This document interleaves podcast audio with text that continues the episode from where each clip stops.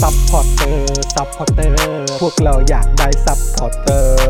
ซัพพอร์เตอร์ ซัพพอร์เตอร์ พวกเราอยากได้ซัพพอร์เตอร์ ไม่มีเงินก็ไม่เป็นไร แต่ถ้ามีเงิน สมัครซัพพอร์เตอร์ ซัพพอร์เตอร์ ซัพพอร์เตอร์ พวกเราอยากได้ซัพพอร์เตอร์ ซัพพอร์เตอร์ ซัพพอร์เตอร์ พวกเราอยากได้ซัพพอร์เตอร์ กดง่ายง่ายๆแค่กดจอยด้านล่าง หรือว่ากด subscribe ไปด้วยสมัครกันหน่อย ซัพพอร์เตอร์ ซัพพอร์เตอร์ พวกเราอยากได้ซัพพอร์เตอร์ ซัพพอร์เตอร์ ซัพพอร์เตอร์ พวกเราอยากได้ซัพพอร์เตอร์ ซัพพอร์เตอร์ ซัพพอร์เตอร์ พวกเราอยากได้ซัพพอร์เตอร์ ซัพพอร์เตอร์ ซัพพอร์เตอร์ พวกเราอยากได้ซัพพอร์เตอร์ ซัพพอร์เตอร์ เมมเบอร์ชีพสมัครซัพพอร์เตอร์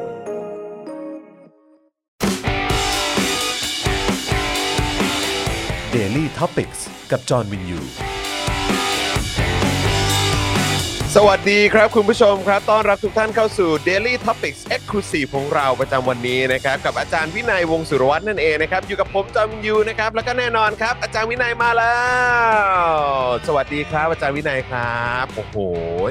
วันนี้ใส่เสื้อเซนอนมาเลยนะเนี่ย เสื้อใส่ที่มีราศีนะ โอ้สุดยอดครับผมนะฮะอ่ะแล้วก็แน่นอนนะครับดูรายการไลฟ์แล้วก็ร่วมจัดรายการเรานะครับที่ใหญ่สป็อคดักทีวีนะครับ ครับผมสวัสดีครั สวัสดีครับ โอ้โห นี่ใส่มาแบบต้อนรับชัยชนะ เอ่อที่ Emirates Stadium ใช่ไหมฮะเนี่ยอืมใช่ไหมเราเตะกันที่บ้านเนี่ย เออ ใช่ใช่ใช่เราเตะกันที่บ้าน Emirates ใช่ไหม เออครับผมนะเราเป็นเอ่อเจ้าบ้านเจ้าบ้าน เจ้า เจ้าบ้า บ้าน น ถ ล่มท็อตแนมฮอสเปอร์ ใช่ ไป ใช่ใช่ เออ ใส่ใส่เสื้อแดงอยู่จะ เป็นไงบ้างฮะเป็นไงบ้างฮะเป็นไงบ้างอ่า ก็ ถามอาจารย์วินัยความความรู้สึก อืม อ่าได้อยู่ครับได้อยู่ อืม คิดว่า mentality พอได้ อ่า คือทีมนี้มีอนาคตนะครับพลังหนุ่ม อ่า ซีซั่นนี้ก็คงท็อปโฟ ครับ อ่า เออนี่โอ้ชัดเจน ผมนี่ก็มีความมั่นใจมากเลยนะ ผมก็ใส่เสื้อตัวเนี้ยสีเนี้ยลายเนี้ย ในในวันแข่งขันเหมือนกัน อ่า เออ ใส่แบบตั้งแต่เช้าเลย มีความแบบต้องชนะเว้ยต้องชนะต้องชนะต้องชนะ เออ แต่ถามว่ามีแอบลุ้นมีแอบเสียวไหมก็มีหวาดเสียวเหมือนกันนะ เออ นะ หลาย ๆ ตอนเหมือนกัน แต่ตั้งแต่พอสเปอร์เหลือสิบคนก็คุม เออ ได้ทุกอย่าง จบละ อ่า จบละ ค่อนข้าง จบแล้วครับนาย ค่อนข้างนิ่งแล้ว ครับผม เออนะฮะ ก็อนาคตไกลครับทีมนี้คิดว่า เออ น่าจะไปได้ต่อเรื่อยๆอีกหลายปี อ่า แต่ซีซั่นนี้คงต้องต้องทำใจนะ ค่อย ดู ก็ค่อยเป็นค่อยไป เพราะว่าดูแมนซีสิครับ ดูเมื่อคืนเนี่ยโอ้โหแม่งโคตรโหด อันนี้ก็เลยต้องต้องเอ่อเบนการสัมภาษณ์นะครับ ไปทางด้านผู้คุมไลฟ์ ของเรา พี่ใหญ่ครับ ครับผม ในฐานะเอ่อ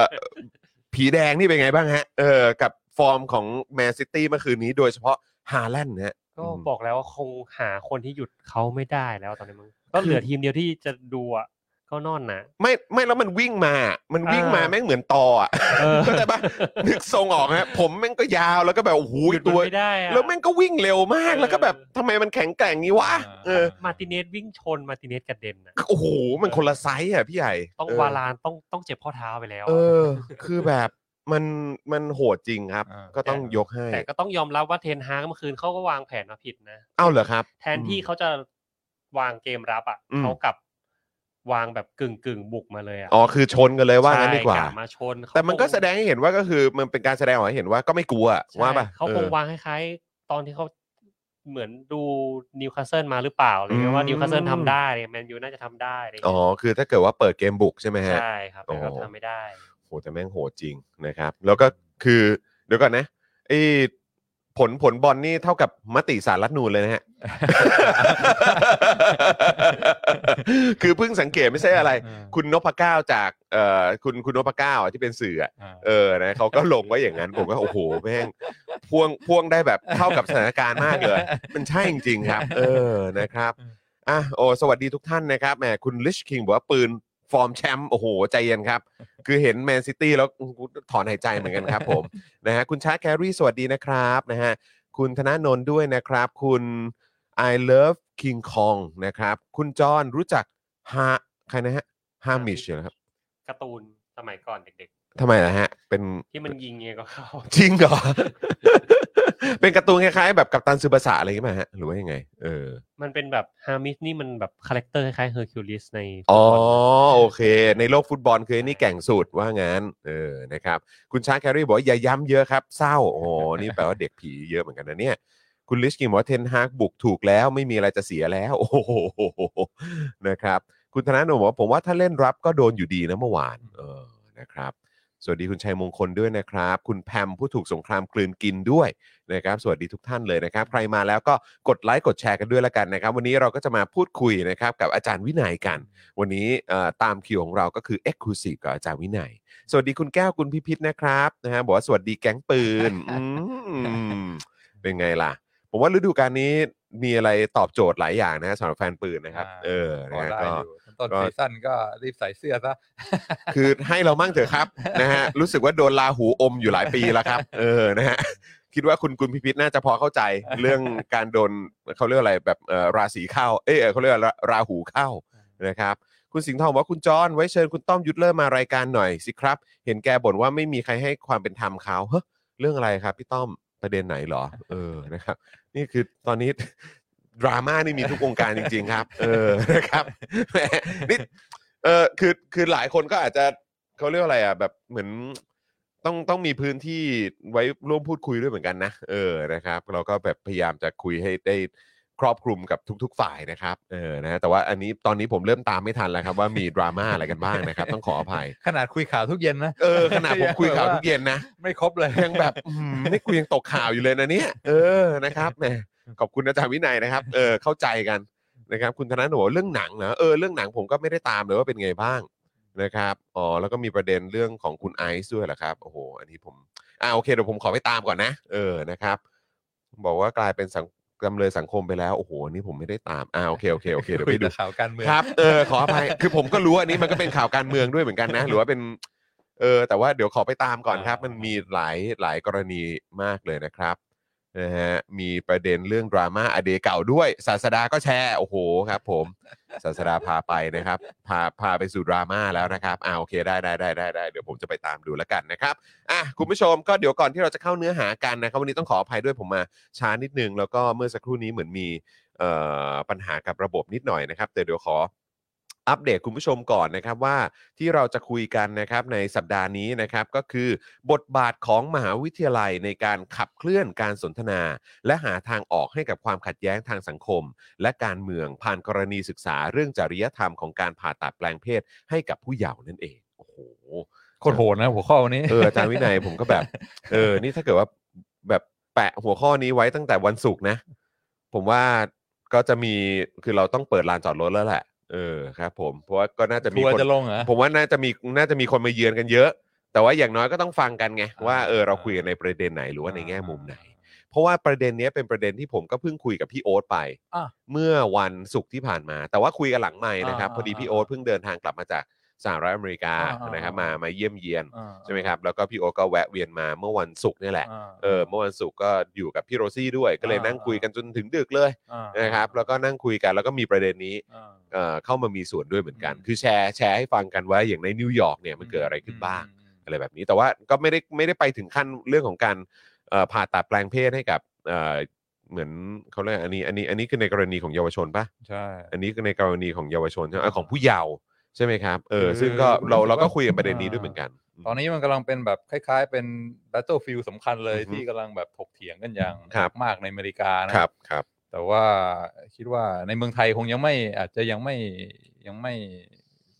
อ่ามาถึงจุดนี้ อืม แต่ที่อเมริกาตอนนี้นี่เป็นประเด็นที่แบบโอ้โห เปิดสื่อขึ้นมานี่เรื่อง มันเป็นมันเป็นเรื่องใหญ่เรื่องใหญ่ ที่ไฟกำลังลุกมาก ครับผม อื ครับผมแต่คิดว่าถ้าเกิดว่ามันมีการพูดคุยกันในสหรัฐอเมริกา หรือว่าในสังคมและประเทศที่เป็นประเทศพัฒนาแล้ว หรือประเทศที่มีแบบเขาเรียกว่าอะไรเรื่องของสภาพสังคมและกระบวนการยุติธรรมที่ยกระดับขึ้นไปอีกขั้นนะเออในสังคมประชาธิปไตยอ่ะ อืม มันก็จะมีการถกเถียงที่เข้มข้น อื มาก ๆ แล้วก็ น่นอน เปิดพื้นที่ แอ ให้คนได้ถ แอก เถียงกันมาก ๆ เลย แน่นอนแน่นอน นะครับเพราะฉะนั้นเดี๋ยวเราจะคุยเรื่องนี้กัน อืม นะครับอ่ะงั้นเดี๋ยวรอคุณผู้ชมอีกนิดเดียวนะครับ แล้วเดี๋ยวเราจะมาคุยกันต่อนะครับในประเด็นนี้นะครับ ลากยาวกันไปนะครับ เดี๋ยวเราจะคุยกันใน e x c l u s i v e กับอาจารย์วินัยนั่นเองนะครับนะฮะเอ่อคุณนันทนาบอกว่าอะไรฮะบอบู คืออะไรฮะบอบอบูหรือคืออะไรฮะ คือเรื่อง เรื่องอะไรฮะเนี่ย โม้หมด เลือกบอล อ๋อน่าน่า น่าจะเรื่องบอลใช่ไหมครับ อ่า โอเค ใจเย็นนะทุกคน นะครับ หลายคนนี่ยังแบบ เหมือนแบบยังติดค้างอยู่กับผลฟุตบอลในช่วงสุดสัปดาห์ที่ ไม่ ผ่าน แต่ มา แมนยูก็ถืมอว่า มีความสู้นะ ก็ดูลูกที่ บบ แอ ว่าน โทนียิงสิ อ่า เออนแอโทนีแล้วก็เอ่อมักเซลก็ดู เออ มีมีเขาเรียกว่าขวัญและกำลังใจ อ่า สู้อยู่ mentality เพราะฉะ นักสู้ฮะ อ่า อืม ไม่ได้ไม่ได้เป็นแต่สัญญาณร้ายอย่างเดียว อืม คือบางทีมเนี่ยถ้าจิตวิทยาไม่เข้มแข็งจริงๆ พอโดน ครับ เข้าไปสี่ห้าลูกก็แบ อื บ ม ว่า ก็จูบเหมือนกันนะ จุกไม่ มันไปไม่ สู้ เป็น แล้ นะ ว อืม แต่ดู ครับ แมนยูก็ยังยังยังสู้อยู่ ก็ เออ ถือว่าใช้ได้โหยิงแมนซีสามลูกนี่ไม่ธรรมดานะฮะ ใช่ เออ ยิงแมนซิตี้ได้ทั้งสามลูกนี่คือไม่เบาจริง อ่า ๆ นะครับนะฮะแล้วก็คือก็แสดงให้เห็นถึงความใจสู้เขาจริง ๆ อ่ะ เออ นะครับนะฮะที่นู่นเขาคุยเรื่องอะไรกันแล้วย้อนกลับมาดูแถวนี้คุณธนาโนนบอก เออ ครับผม ก็นี่ไง เราก็มาคุยกัน แล้ว เออ นะครับนะที่นู่นเขาคุยกันเราก็แบบว่ามาเป็นที่แรก ๆ หรือว่ามาเป็นที่ที่เปิดพื้นที่ในการคุยเรื่องนี้กันดีกว่า นะครับนะฮะ อ่ะโอเค คุณผู้ชมดูท่าทางจะทยอยกันเข้ามาแล้วนะครับ ฝากคุณผู้ชมกดไลค์กดแชร์กันด้วยนะครับนะฮะเราคิดว่าเดี๋ยวอีกสักครู่เราจะเริ่มกันแล้วแหละนะครับ เพราะว่าต้องขออภัยด้วยว่าเอ่อเราเข้ารายการช้านิดหนึ่งเพราะว่ามีเอ่อปัญหาทางด้านเทคนิคนิดหน่อยนะครับนะฮะเอ่อคุณ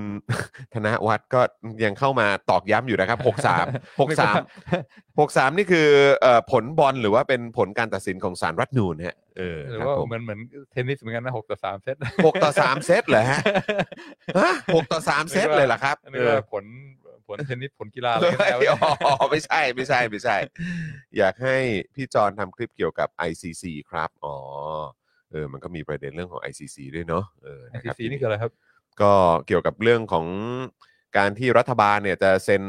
เอ่อรับเรื่องของเข้าใจว่ามันคือปฏิญญาปะหรือว่าเกี่ยวกับเรื่องของการเข้าสู่อำนาจของศาลโลกอะไรประมาณเนี้ย เออ นะครับ ซึ่งก็มีการถกเถียงกันว่าตั้งแต่ยุคสมัยคุณยิ่งลักษณ์แล้วถ้าในยุคต่อไปของเอ่อรัฐบาลที่มาจากการเลือกตั้งเนี่ย อ่า เออจะมีการเข้าไปเซ็น อ่า ตัวสเอ่อเอกสารตัวนี้หรือเปล่า อ่า อะไรแบบนี้นะครับ โอเค นะฮะ โอเค ซึ่งเดี๋ยวผมคงต้องขอไปตามเพิ่มอีกนิดนึงนะครับนะเพราะผมก็เห็นดราม่าอยู่เหมือนกันแต่ว่า คือตอนนี้มันโอ้โหคือพอคือมันเป็นเรื่องที่ดีนะครับ ที่เรามีโลกอินเทอร์เน็ตเราแบบมีข่าวสารเยอะ แต่ผมก็รู้สึกว่า เออ คือเมื่อก่อนนะผมก็มีความพยายามมาก ๆ เลยในการตามทุก อย่างให้แบบว่า คือโฟโมนะ อ่า fear of missing out อ่ะคือมันกลัวมากอ่ะมันกลัวมากคุณผู้ชมว่าเดี๋ยวเราจะตกข่าวตกนั่นตกนี่หรือเปล่า แต่พอช่วงหลังคือมัน ตอนนี้ยอมแล้ว มันตามไม่ทันจริงๆฮะคือนอกจากจะมีเรื่องราวในประเทศของเราแล้ว มันยังมีเรื่องราวในประเทศอื่น ๆ อ่า ในทุกๆ มุมโลกแล้วก็มันก็เป็นเรื่องราวที่ไม่ว่าจะเกิดในปัจจุบัน แล้วก็อดีตก็ต้องย้อนตามด้วยเหมือนกันว่ามันเกิดอะไรขึ้นใน ใช่ อดีตนะ ใช่ ประวัติศาสตร์มันเป็นยังไง ใช่ โยงกลับไปถึงเรื่องนั้นเรื่องนี้อะไรอย่างเงี้ยคือมันแบบ ใช่ มันเป็นไปไม่ได้เลยที่จะตามให้ทันทุกเรื่องอะครับ เออ นะครับก็เลยต้องขออภัยอาจจะตามไม่ทันทุกเรื่อง แต่ว่าขอบคุณคุณผู้ชมที่ที่หยิบยกขึ้นมาให้ให้พวกเราได้ไปติดตามแล้วก็ให้ความสนใจกันด้วยนะครับนะฮะอ่ะโอเค งั้นเพื่อไม่ให้เป็นการเสียเวลาครับ เรามาเริ่มต้นกันเลยดีกว่านะครับ กับประเด็นที่เราจะคุยกันในวันนี้ตอนนี้ก็ 11โมงแล้ว อาจารย์วินัยนะครับ อัปเดตเข้ามาบอกว่า วันนี้เนี่ยวันจันทร์เนี่ยเดี๋ยวจะมาชวนจรคุยเรื่องบทบาทของมหาวิทยาลัย ในการขับเคลื่อนการสนทนา และการหาทางออกให้กับความขัดแย้งทางสังคมและการเมือง ผ่านกรณีศึกษาเรื่องจริยธรรมของการผ่าตัดแปลงเพศให้กับผู้เยาว์นั่นเอง อืม โอ้โหอันนี้นี่ถือว่าเป็น คือ ต จ น ริงๆ แก เรา ก็ฟังดูวิชาการอยู่พอถึงผ่านกรณีศึกษานี่แบบ คือคือมันมันก็มีหลายประเด็นใช่ไหมมันก็คือแน่นอนบทบาทของมหาวิทยาลัยในการขับเคลื่อนการสนทนาเกี่ยวกับประเด็นต่างๆ ในสังคมไม่ว่าจะเป็น อื social issue อ่า ก็คือประเด็นทางด้านสังคม ความขัดแย้ง หรือว่าจะเป็น ใช่ political issue ก็ได้ เกี่ยวกับประเด็นการเมืองก็ได้ อืม แต่ว่าเราจะทำให้ให้เราได้ได้เอ่อแคบเอ่อแคบหัวข้อลงมา อ่า เอ่อจากที่มันกว้างๆเนี่ยเอ่อทำให้มันแคบลงมาอีกก็คือผ่านกรณีศึกษา เรื่องจริยธรรมของการผ่าตัดแปลงเพศให้กับผู้เยาว์นั่นเอง โอ้โหเอาละครับ เราจะ เราจะเริ่มกันตรงไหนดี ครับ ประเด็นนี้เออนะครับ แล้ว มัน ก็ ก็ บอก ไม่ ว่า ใช่ประเด็นเบาๆเลยนะ แต่ว่า อ่า ก็คือจริง ๆ แล้วเราก็อาจจะพอเห็นอยู่บ้างในสังคมบ้านเรา อืม ในเรื่องของการที่มหาวิทยาลัย อาจจะมีการจัดการเสวนา อืม ใช่ไหมครับเอ่อพูดคุยใน อืม ประเด็นต่างๆใช่ไหมครับไม่ว่าอาจจะเป็นแบบเหมือนเป็นวิชาที่เอ่อนักศึกษาหรือว่านิสิตอาจจะต้องทำเป็นแบบเป็นกิจกรรมพิเศษขึ้นมาในการเชิญสปีกเกอร์หรือว่าเชิญบุคคลต่างๆเนี่ยมาร่วมพูดคุยกันในประเด็นที่ที่เขามีการพูดคุยกัน อืม ใช่ไหมครับ อาจจะแล้วแต่คณะด้วย อืม วิชเอ่อคณะรัฐศาสตร์ คณะสังคมศาสตร์ คณะ อืม เอ่ออักษรศาสตร์ คณะ เศรษฐศาสตร์ อ่านินิติศาสตร์ อ่า เขาก็มีการจัดอะไรอย่างนี้อยู่เป็นประ อ่า จำไม่ว่าจะเป็น นักนิสิตนักศึกษาจัดอาจารย์ก็มีด้วยเหมือนกัน หรือว่า อ่า การแบบออกมาแสดงออกผ่านทางงานเขียน หรือว่าอะไรต่างๆมันก็สามารถทำได้ด้วย อืม ใช่ไหมครับ อืม แต่ว่าในต่างประเทศเนี่ยเออหรือว่าไอ้สิ่งที่เรากำลังจะพูดถึงกันเนี่ยเราเราจะพูดกันในมุมมองไหนครับ อ่าอ่าอย่างที่จอห์นพูดก็เวลาเชิญใครมาพูดนี่บางทีมันก็เป็นเป็นเป็นกรณีมาก ครับ อย่างเช่นว่าถ้าเชิญนักพูดที่เป็นฝ่ายเอ่ออนุรักษ์มาอะไรเงี้ อื ย ม มาพูดก็จะเกิดการเอ่อประท้วงไม่ยอมรับ เออ ของฝ่ายที่เอ่อไม่ชอบคนคนนี้บอกว่า ครับ เฮ้ยปล่อยคนคนนี้มาพูดในมหาวิทยาลัยของเราได้ยังไง อืม อะไรเงี้ย อืม ก็ก็เกิดอ่าความขัดแย้งที่ค่อนข้างรุนแรง ครับ ก็อ่าทำให้บบางทีบรรยากาศในมหาวิทยาลัยช่วงนี้นี่มันกลายเป็นบรรยากาศที่ค่อนข้างแบบว่าฮอสทายนิดนึง เออ ว่า ครับผม มันเผชิญหน้ากันมาก เออมันดูเดือดนะ อ่า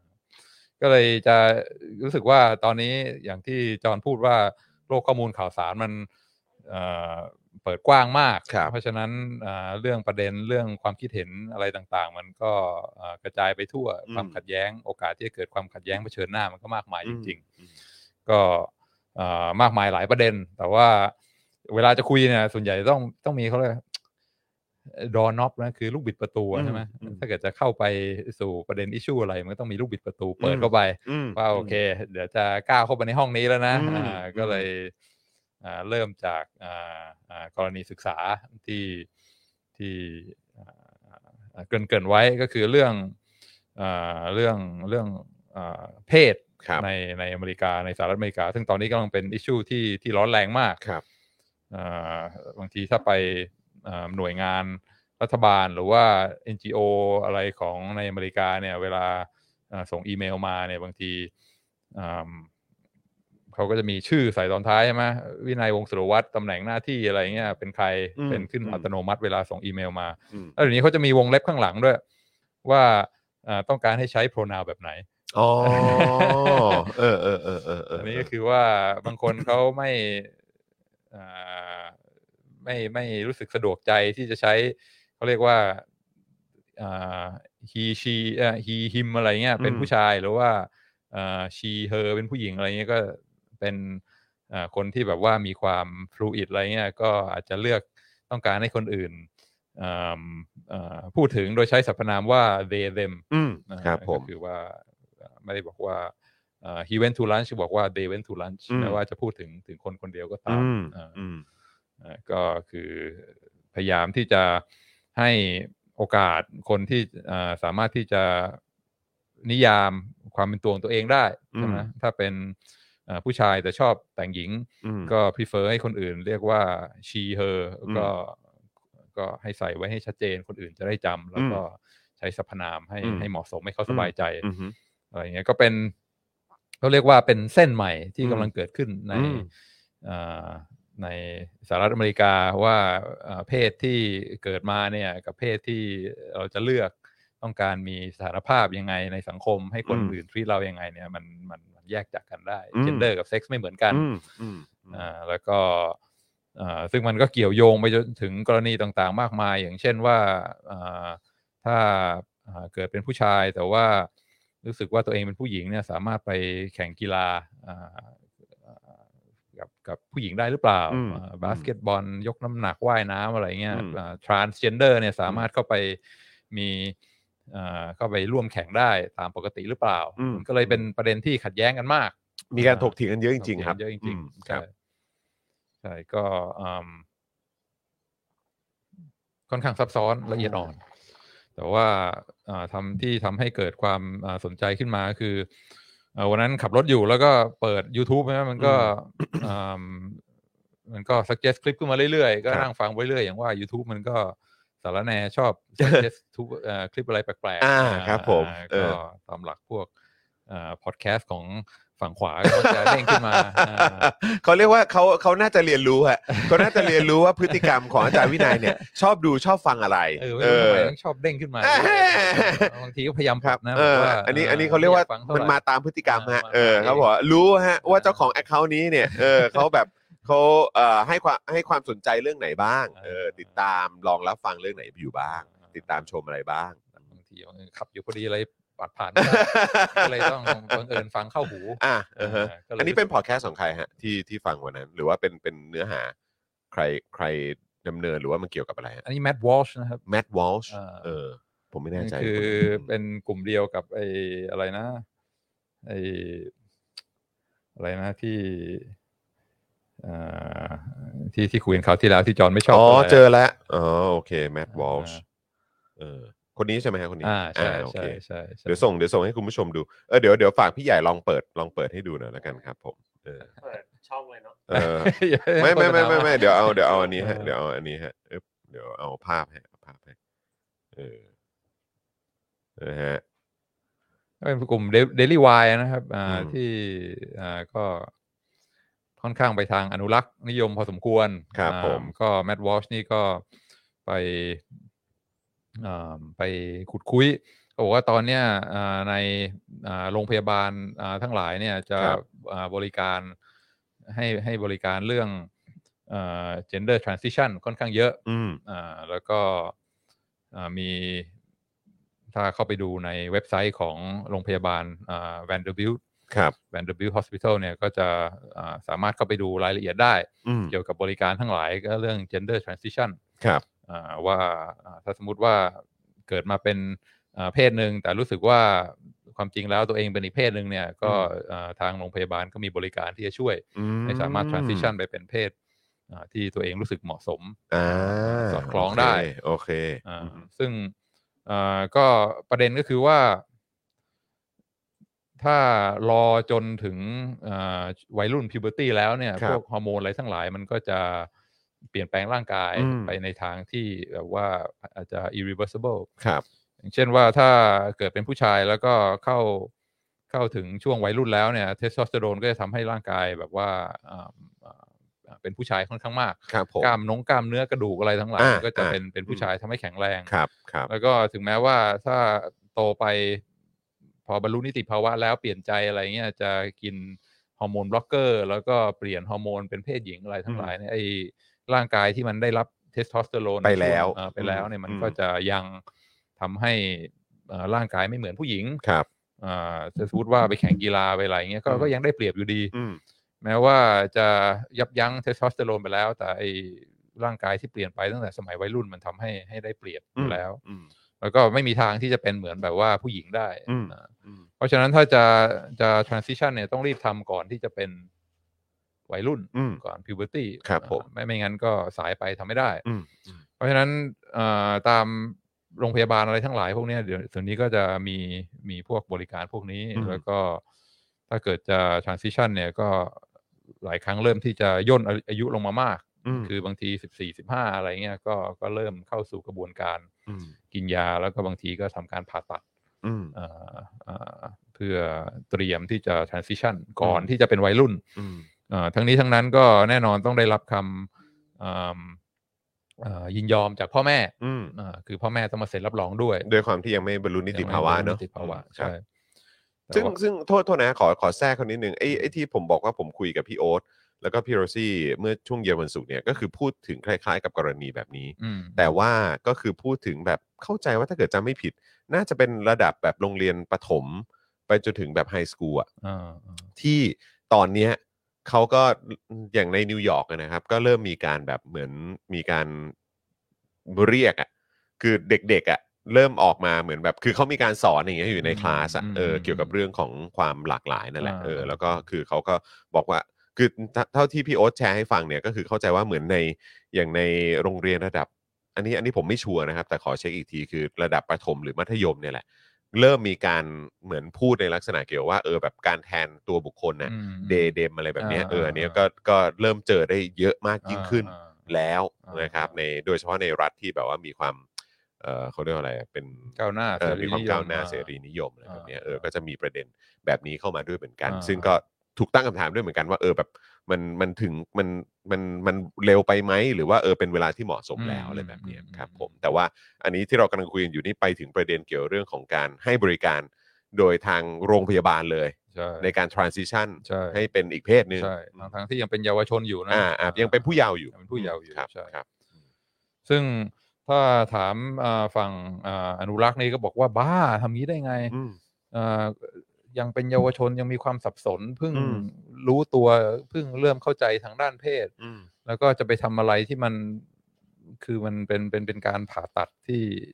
ที่ มันเรื่องใหญ่ฮะ าเรื่องใหญ่ อืม แล้วก็บางทีเด็กจำนวนมากยังสับสนในตัว อืม เองยังไม่เข้าใจความเป็นตัวของตัวเอง อืม แล้วก็มาตัดสินใจอะไรเงี้ยคือเรื่องใหญ่ ๆ ในชีวิตเนี่ย เด็ก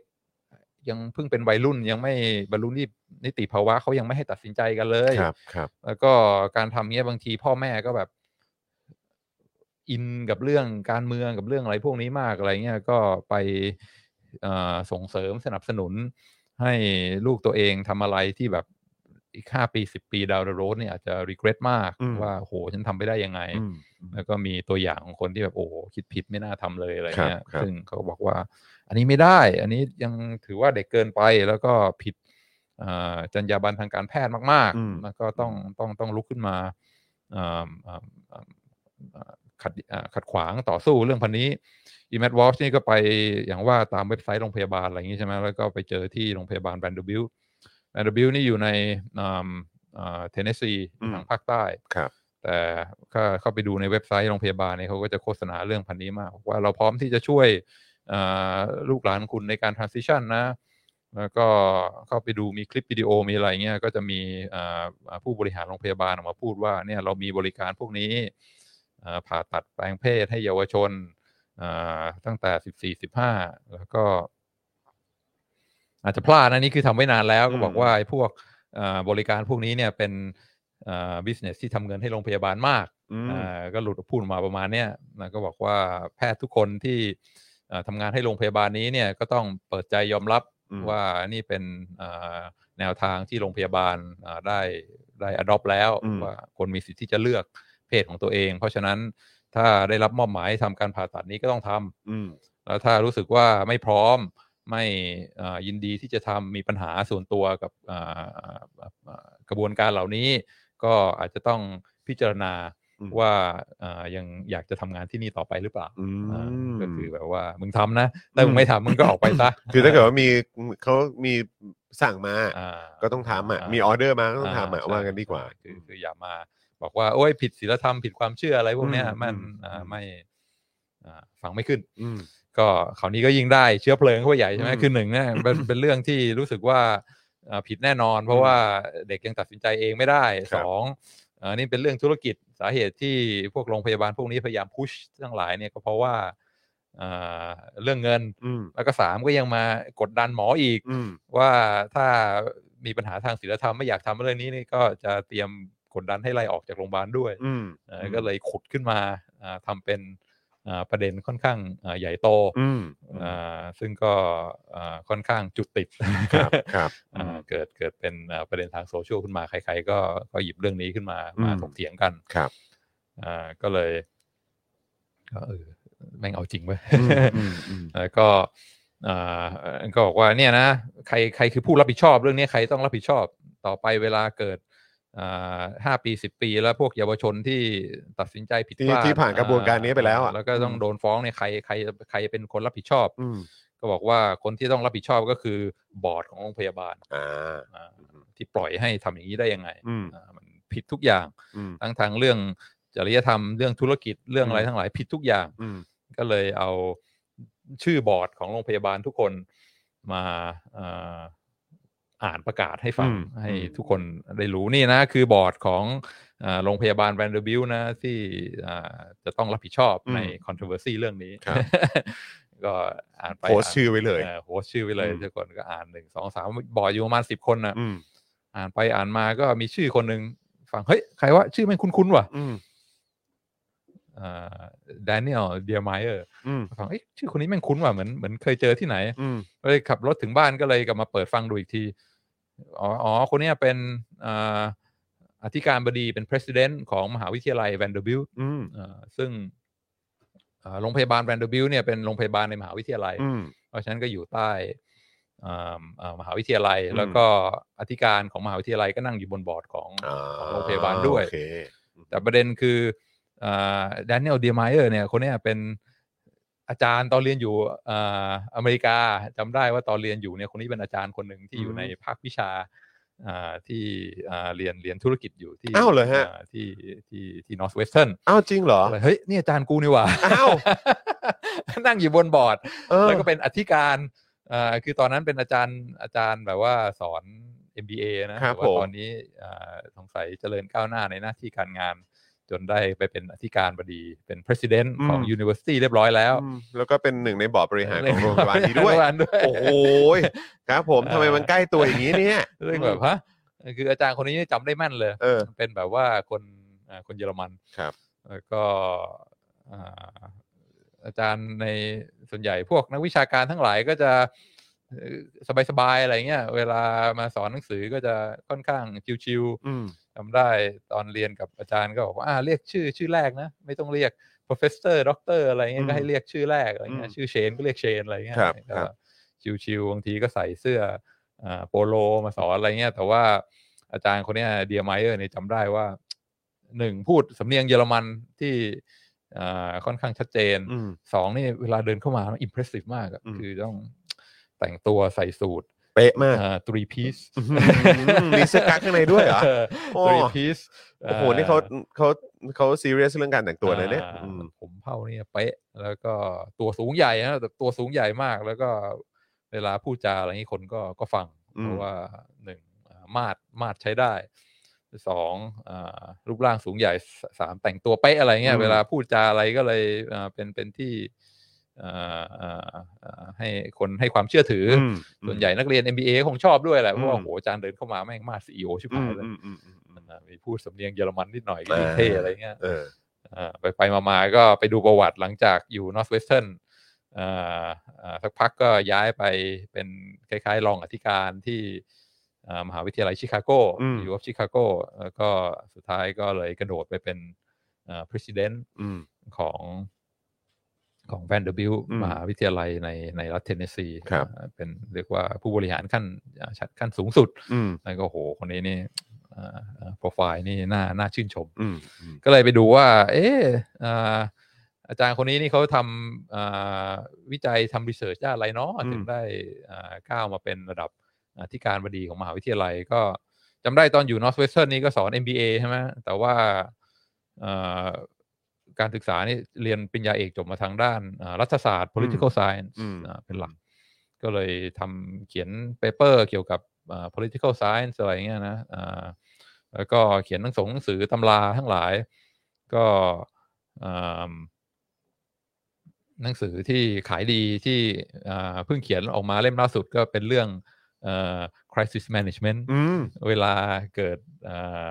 เขาเรียกว่าอะไร controversy อืม ทางด้านอ่าความขัดแย้งทางด้านการเมือง โอ้โห เอาละสิ ทำเปเปอร์นี้แหละหรือเขียนหนังสือเล่มนี้เขียนหนังสือ เคื ใช่ไหม คืเป็นผู้เชี่ยวชาญด้านนี้ อ่เออเอ ว่า อ เวลาเกิด controversy ขึ้นมา เอ เนี่ย อ อย่างเช่นว่าอ่าม เป็น อ่ ดราม่าขึ้นมา เอ่อ ว่างั้น ดร ดีกว่า ของแบรนด์ของบริษัทอะไรทั้งหลายที่เกี่ยวข้องกับความขัดแย้งทาง อืม สังคมทางการเมืองเนี่ยต้องต้องรับมือยังไง อ่าครับผม เออก็เลยบอกโอ้โห แม่งตรงเป๊ะเลยว่ะ เออเออเออเออเออ นี่คือ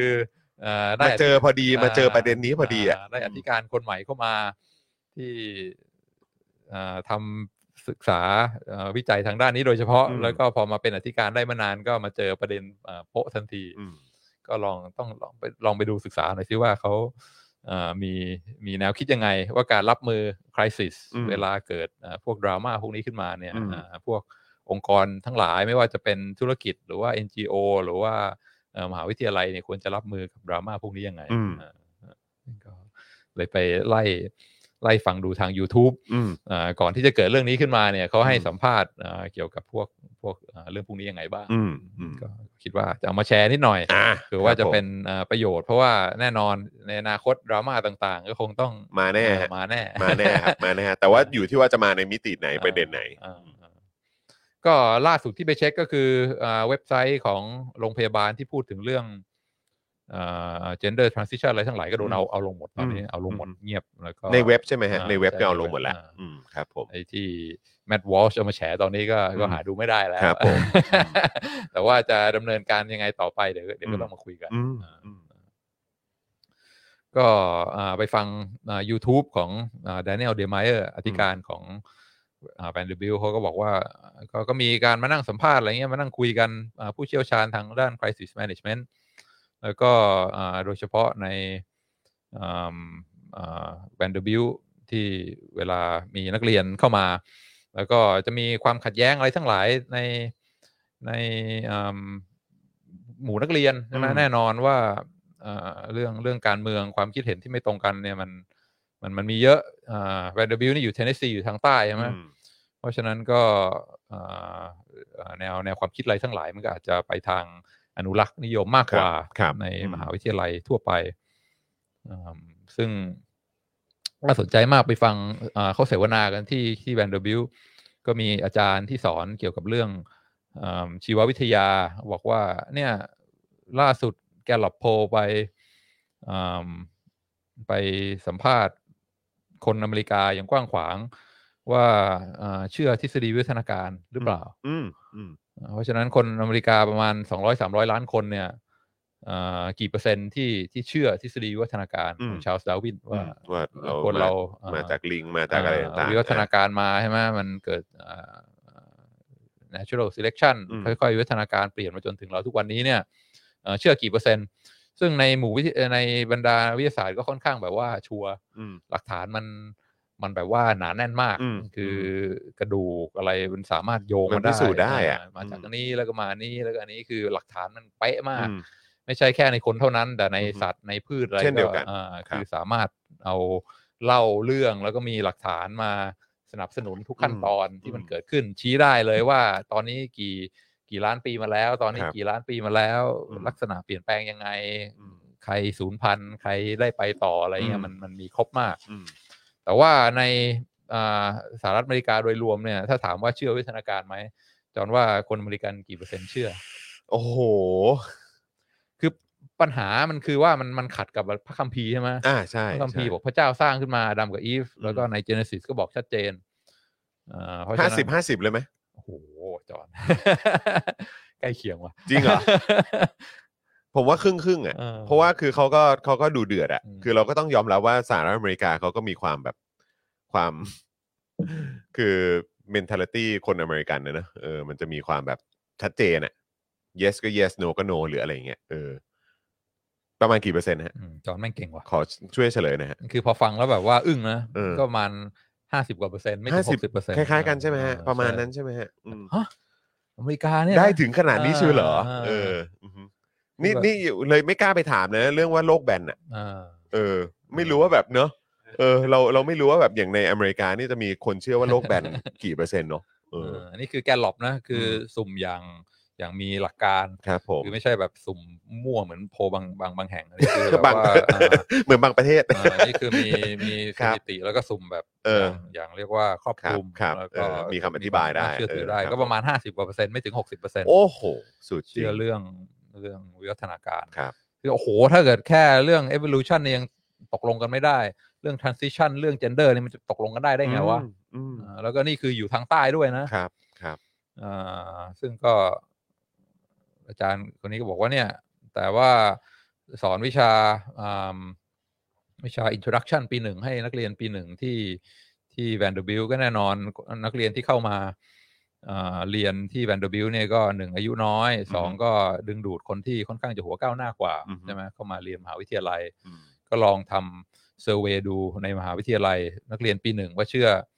อ่า evolution กี่เปอร์เซ็นต์ อือฮึ ก็เทรนด์ที่ผ่านมาก็คืออยู่ที่ประมาณ 80% อืม ก็คือแม้ว่าจะเป็นนักเรียนที่เข้ามหาวิทยาลัยปีหนึ่งคนอายุน้อย แล้วก็ฉลาดพอที่จะเข้ามหาวิทยาลัยได้เนี่ย อืม อ่าที่เชื่อวิทยาการก็ก็แค่ 80% อืม คือนั่งเล่าวิทยาศาสตร์ให้ฟังอยู่ในห้องเนี่ยรู้ว่ามี 10 กว่าเปอร์เซ็นต์ ม ของนักเรียนที่แบบว่ามึงพูดไปเถอะกูไม่เชื่อมึงหรอก มอืมอื ม ซึ่งก็เลยแบบโอ้โหมันเอ่อเอ่อโหดมาก ครับ โหดมาก ซึ่งพอไอ้แค่เรื่องพื้นฐานพันนี้เนี่ยมันยังตกลงกันไม่ได้ อืม ยังไม่สามารถที่จะหาจุดยืนร่วมกันได้เนี่ยพอมันไปถึงเรื่องที่มันเอ่อยากเย็นกว่าเยอะเนี่ยมันจะมันจะตกลงกันได้เหรออ อืมอืม คนที่เป็น president เป็นอธิการต้องคอยมาไกลเกลี่ยว่าเฮ้ยมึงอย่าตีกันนะอ่าอย่าถึงขั้นสร้างความรุนแรงอะไรขึ้นมาเนี่ยทำยังไงมันถึงจะอ่าอ่าสามารถไปด้วยกันได้ ครับ อืม ครับ ซึ่งก็แค่ที่มหาวิทยาลัยแวนเดอร์บิลนี่ก็มี ดราม่าอะไรต่างๆ มากมายเอ่อเอ่อหนักหนาสาหัสมาก อืม บอกว่ากรณีศึกษาเอ่อเรื่องหนึ่งที่เพิ่งเกิดขึ้นมาขึ้นเมื่อไม่นานมานี้คือเออไม่ใช่เรื่องในอเมริกาเลยนะ อืม เรื่องเอิ่มอิสราเอลกับปาเลสไตน์ อืม อ่า โอ้ ซึ่ เรื่องนี้ก็ ในสหรัฐเขาก็ เขาก็เถียงกันเยอะนะเออ ในประเด็นเนี้ยเออ ว่าสิ่งที่อิสราเอลทำหรืออะไรแบบนี้มันถูกต้องแล้วหรือเปล่า หรือว่ามันแบบมันโลกควรยอมรับไหมหรือว่าประเทศ หรือแม้กระทั่งสะคนสหรัฐเองควรยอมรับไหมอะไรแบบเนี้ย อืมอ่าซึ่งอ่า student union คือกลุ่มอ่าอ่า สภานิสิต สภานิสิต อืม ก็ลงคะแนน คือก่อนจะปิดเทอมนะ ก็ฉวยโอกาสก่อนจะปิดเทอม ลงคะแนนเสียง บอกว่าอ่า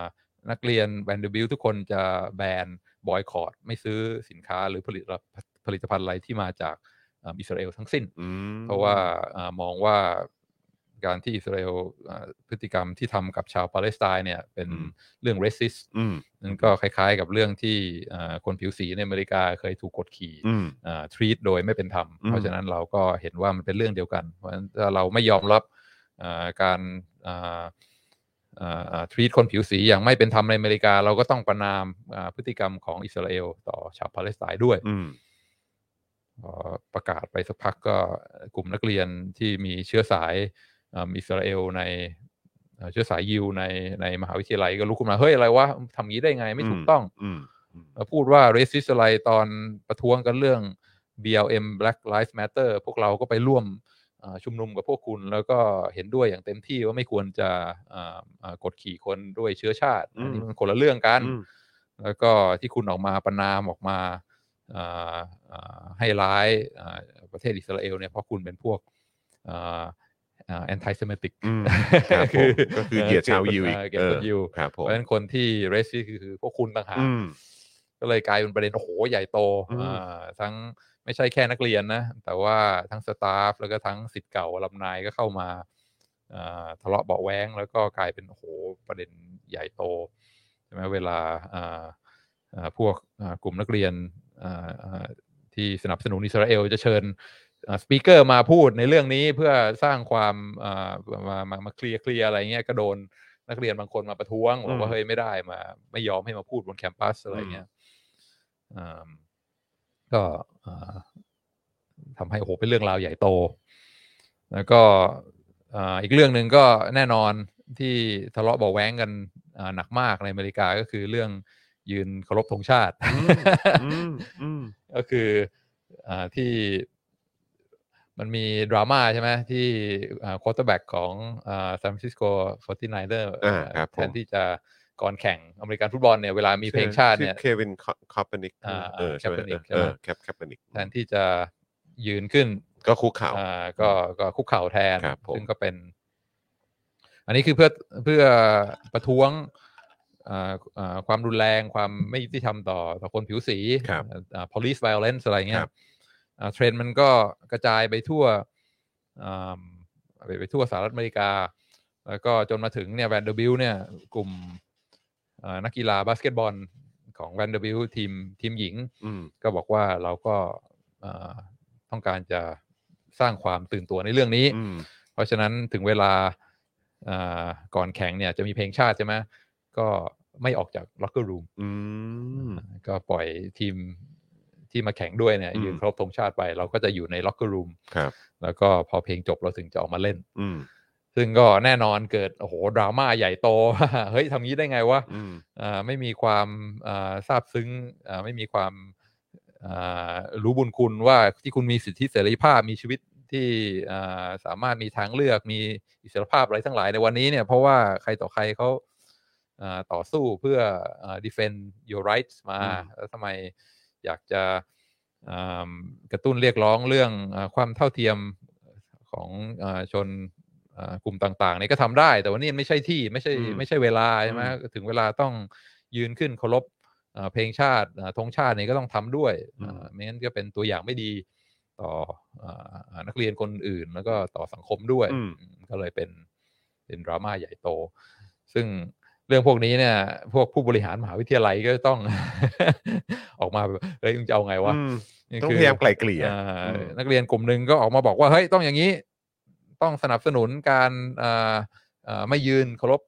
อ่าธงชาติอีกกลุ่มหนึ่งก็บอกเฮ้ยไม่ได้ ต้องแสดงความรักชาติ แล้วก็จะไปประท้วงเรื่องนี้ก็ไปทำที่อื่นอย่างอื่น อืม ก็อ่าจะทำยังไง อิสราเอลปาเลสไตน์เนี่ยอยู่จะอยู่ด้านไหน แล้วก็ไอ้เรื่องที่เราพูดถึงเนี่ยว่า เจนเดอร์ทรานซิชันทำได้ไม่ได้อะไรเงี้ยมันมันเอ่อเวลาเป็นเอ่อเรียกว่าผู้บริหารของมหาวิทยาลัยเนี่ยก็ต้องโดนออกมา pressure ตลอดเวลาว่าจุดยืนของคุณคืออะไร อืม อ่า what is your position อืม อ่าแล้วก็อันนี้เนี่ยจะต้องต้องตอบสังคมว่า position คืออะไร อืม ซึ่งอ่าโดนไล่ถามมาตั้งแต่ก่อนที่จะเกิดประเด็นนี้นะครับ ว่าเวลาเป็นอธิการอ่าเป็นผู้นำมหาวิทยาลัยเนี่ยเวลาโดนมาให้ถามจุดยืนเนี่ย อืม จะจะจะบอกว่าจุดยืนคุณคืออะไร อืม อ่า อืม ซึ่งอ่าอาจารย์คนเนี้ยที่เคยเคยอยู่นอ r t h w e s t e r n เคยเห็นเห็นอยู่แต่งตัวสู่สามสามชิ้นเนี่ยก็อ่าทุกครั้งที่ออกมาเสวนาเนี่ยก็มีอ่ามีอ่าเรียกว่าคำตอบที่ค่อนชัดเจน อืม ก็บอกว่าเวลาโดนถามเรื่องจุดยืนคุณคืออะไรเนี่ยอ่าในฐานะที่เป็นมหาวิทยาลัย ซึ่งอ่าตามหลักแล้วเนี่ยเราควรจะเป็นเรียกว่าเป็นเป็นแพลตฟอร์มในการที่จะให้หลาย ๆ ฝ่ายเข้ามาดีเบตเข้ามาแลกเปลี่ยนเข้ามาทำความเข้าใจกันว่าประเด็นคุณคืออะไรประเด็นของฉันคืออะไร แล้วก็มีการถกเถียงมีการ เอ่อประนีประนอมมีการเอ่อที่จะเอ่ออยู่ด้วยกันได้เนี่ยเอ่อหลักสำคัญของเออมหาวิทยาลัยเอ่อในสหรัฐอเมริกาเนี่ยก็คือว่าห้ามมีจุดยืน อื มห้ามมีจุด ห้าม ยืน มี เหรอ จุด ครับ ยืน อืม เอ่อคือบอกว่าถ้ามีจุดยืนเมื่อไหร่แล้วเนี่ยเอ่อการถกเถียงการดีเบตการแลกเปลี่ยนความคิดเห็นกันเนี่ยมันจะมันจะเอียงกระเทเล่มันจะ อืม ขาดความสมดุล อืม มันจะทำให้ฝ่ายหนึ่งฝ่ายใด เรียกว่ามี upper hand อืม แล้วก็อีกฝ่ายหนึ่งไม่มีโอกาส แล้วก็อาจจะทำให้การตัดสินใจรับฟังการที่จะเปิดใจกว้างเอ้ยคือว่าเฮ้ยบางทีฝั่งตรงข้ามที่เรากำลังเถียงอยู่เขาอาจจะมีพอยอาจจะมีประเด็น อาจจะมีอืมอ่าข้อถูกบ้างเนี่ยมันมันก็จะโอกาสพวกนั้นก็จะลดหายไปมาก อืม เพราะฉะนั้นอ่าในตามหลักของมหาวิทยาลัยที่จะเป็นแพลตฟอร์มเนี่ยห้ามห้ามแสดงจุดยืน อืม ทั้งสิ้นอ่าไม่ว่าจะเป็นเรื่องอย่างที่บอกว่าอ่าจะอยู่ข้างอิสราเอลอยู่อยู่อยู่ข้างปาเลสไตน์ อืม หรือว่าจะอยู่ข้าง BLM Black อืม Lives Matter หรือว่าจะอยู่ข้างอ่าพวก Veteran ทั้งหลาย อืม ที่ออกมาอ่าเรียกร้องให้เคารพธงชาติ หรือว่าจะอยู่อ่าอ่าฝั่งใดฝั่งหนึ่งเนี่ยห้าม ห้ามออกมาประกาศว่าอ่าตัวเองอ่าสนับสนุนฝ่ายไหน อืม อ่าอันนี้คือเรื่องที่กำลังอยู่ cutting edge ของสังคมเขากำลังพยายามที่จะหาจุดสมดุลกำลังพยายามที่จะแลกเปลี่ยนกำลังพยายามที่จะทำให้สองฝ่าย แม้ซึ่งทั้งสองฝ่ายเนี่ยมั่นใจมากว่าตัวเองถูก อืม แล้วก็ต่างคนก็ต่างมีแพชชั่น มีเหตุผล มีหลักฐาน มีประเด็นของตัวเองที่อ่าอ่าชัดเจนมาก เพราะฉะนั้นการจะออกไปบอกว่าโอเคเราเลือกฝั่งนี้เนี่ยมันมันไม่ใช่ อืม อ่าวิธีที่ถูกก็คือว่าอ่ามันก็มี principle บางอย่างที่เราต้องยึดไว้ อย่างเช่น freedom of expression อ่าว่าทุกคนมีสิทธิ์ที่จะพูด อันนี้ก็ต้องต้องยึดไว้ อืม อ่าเพราะฉะนั้นว่าถ้า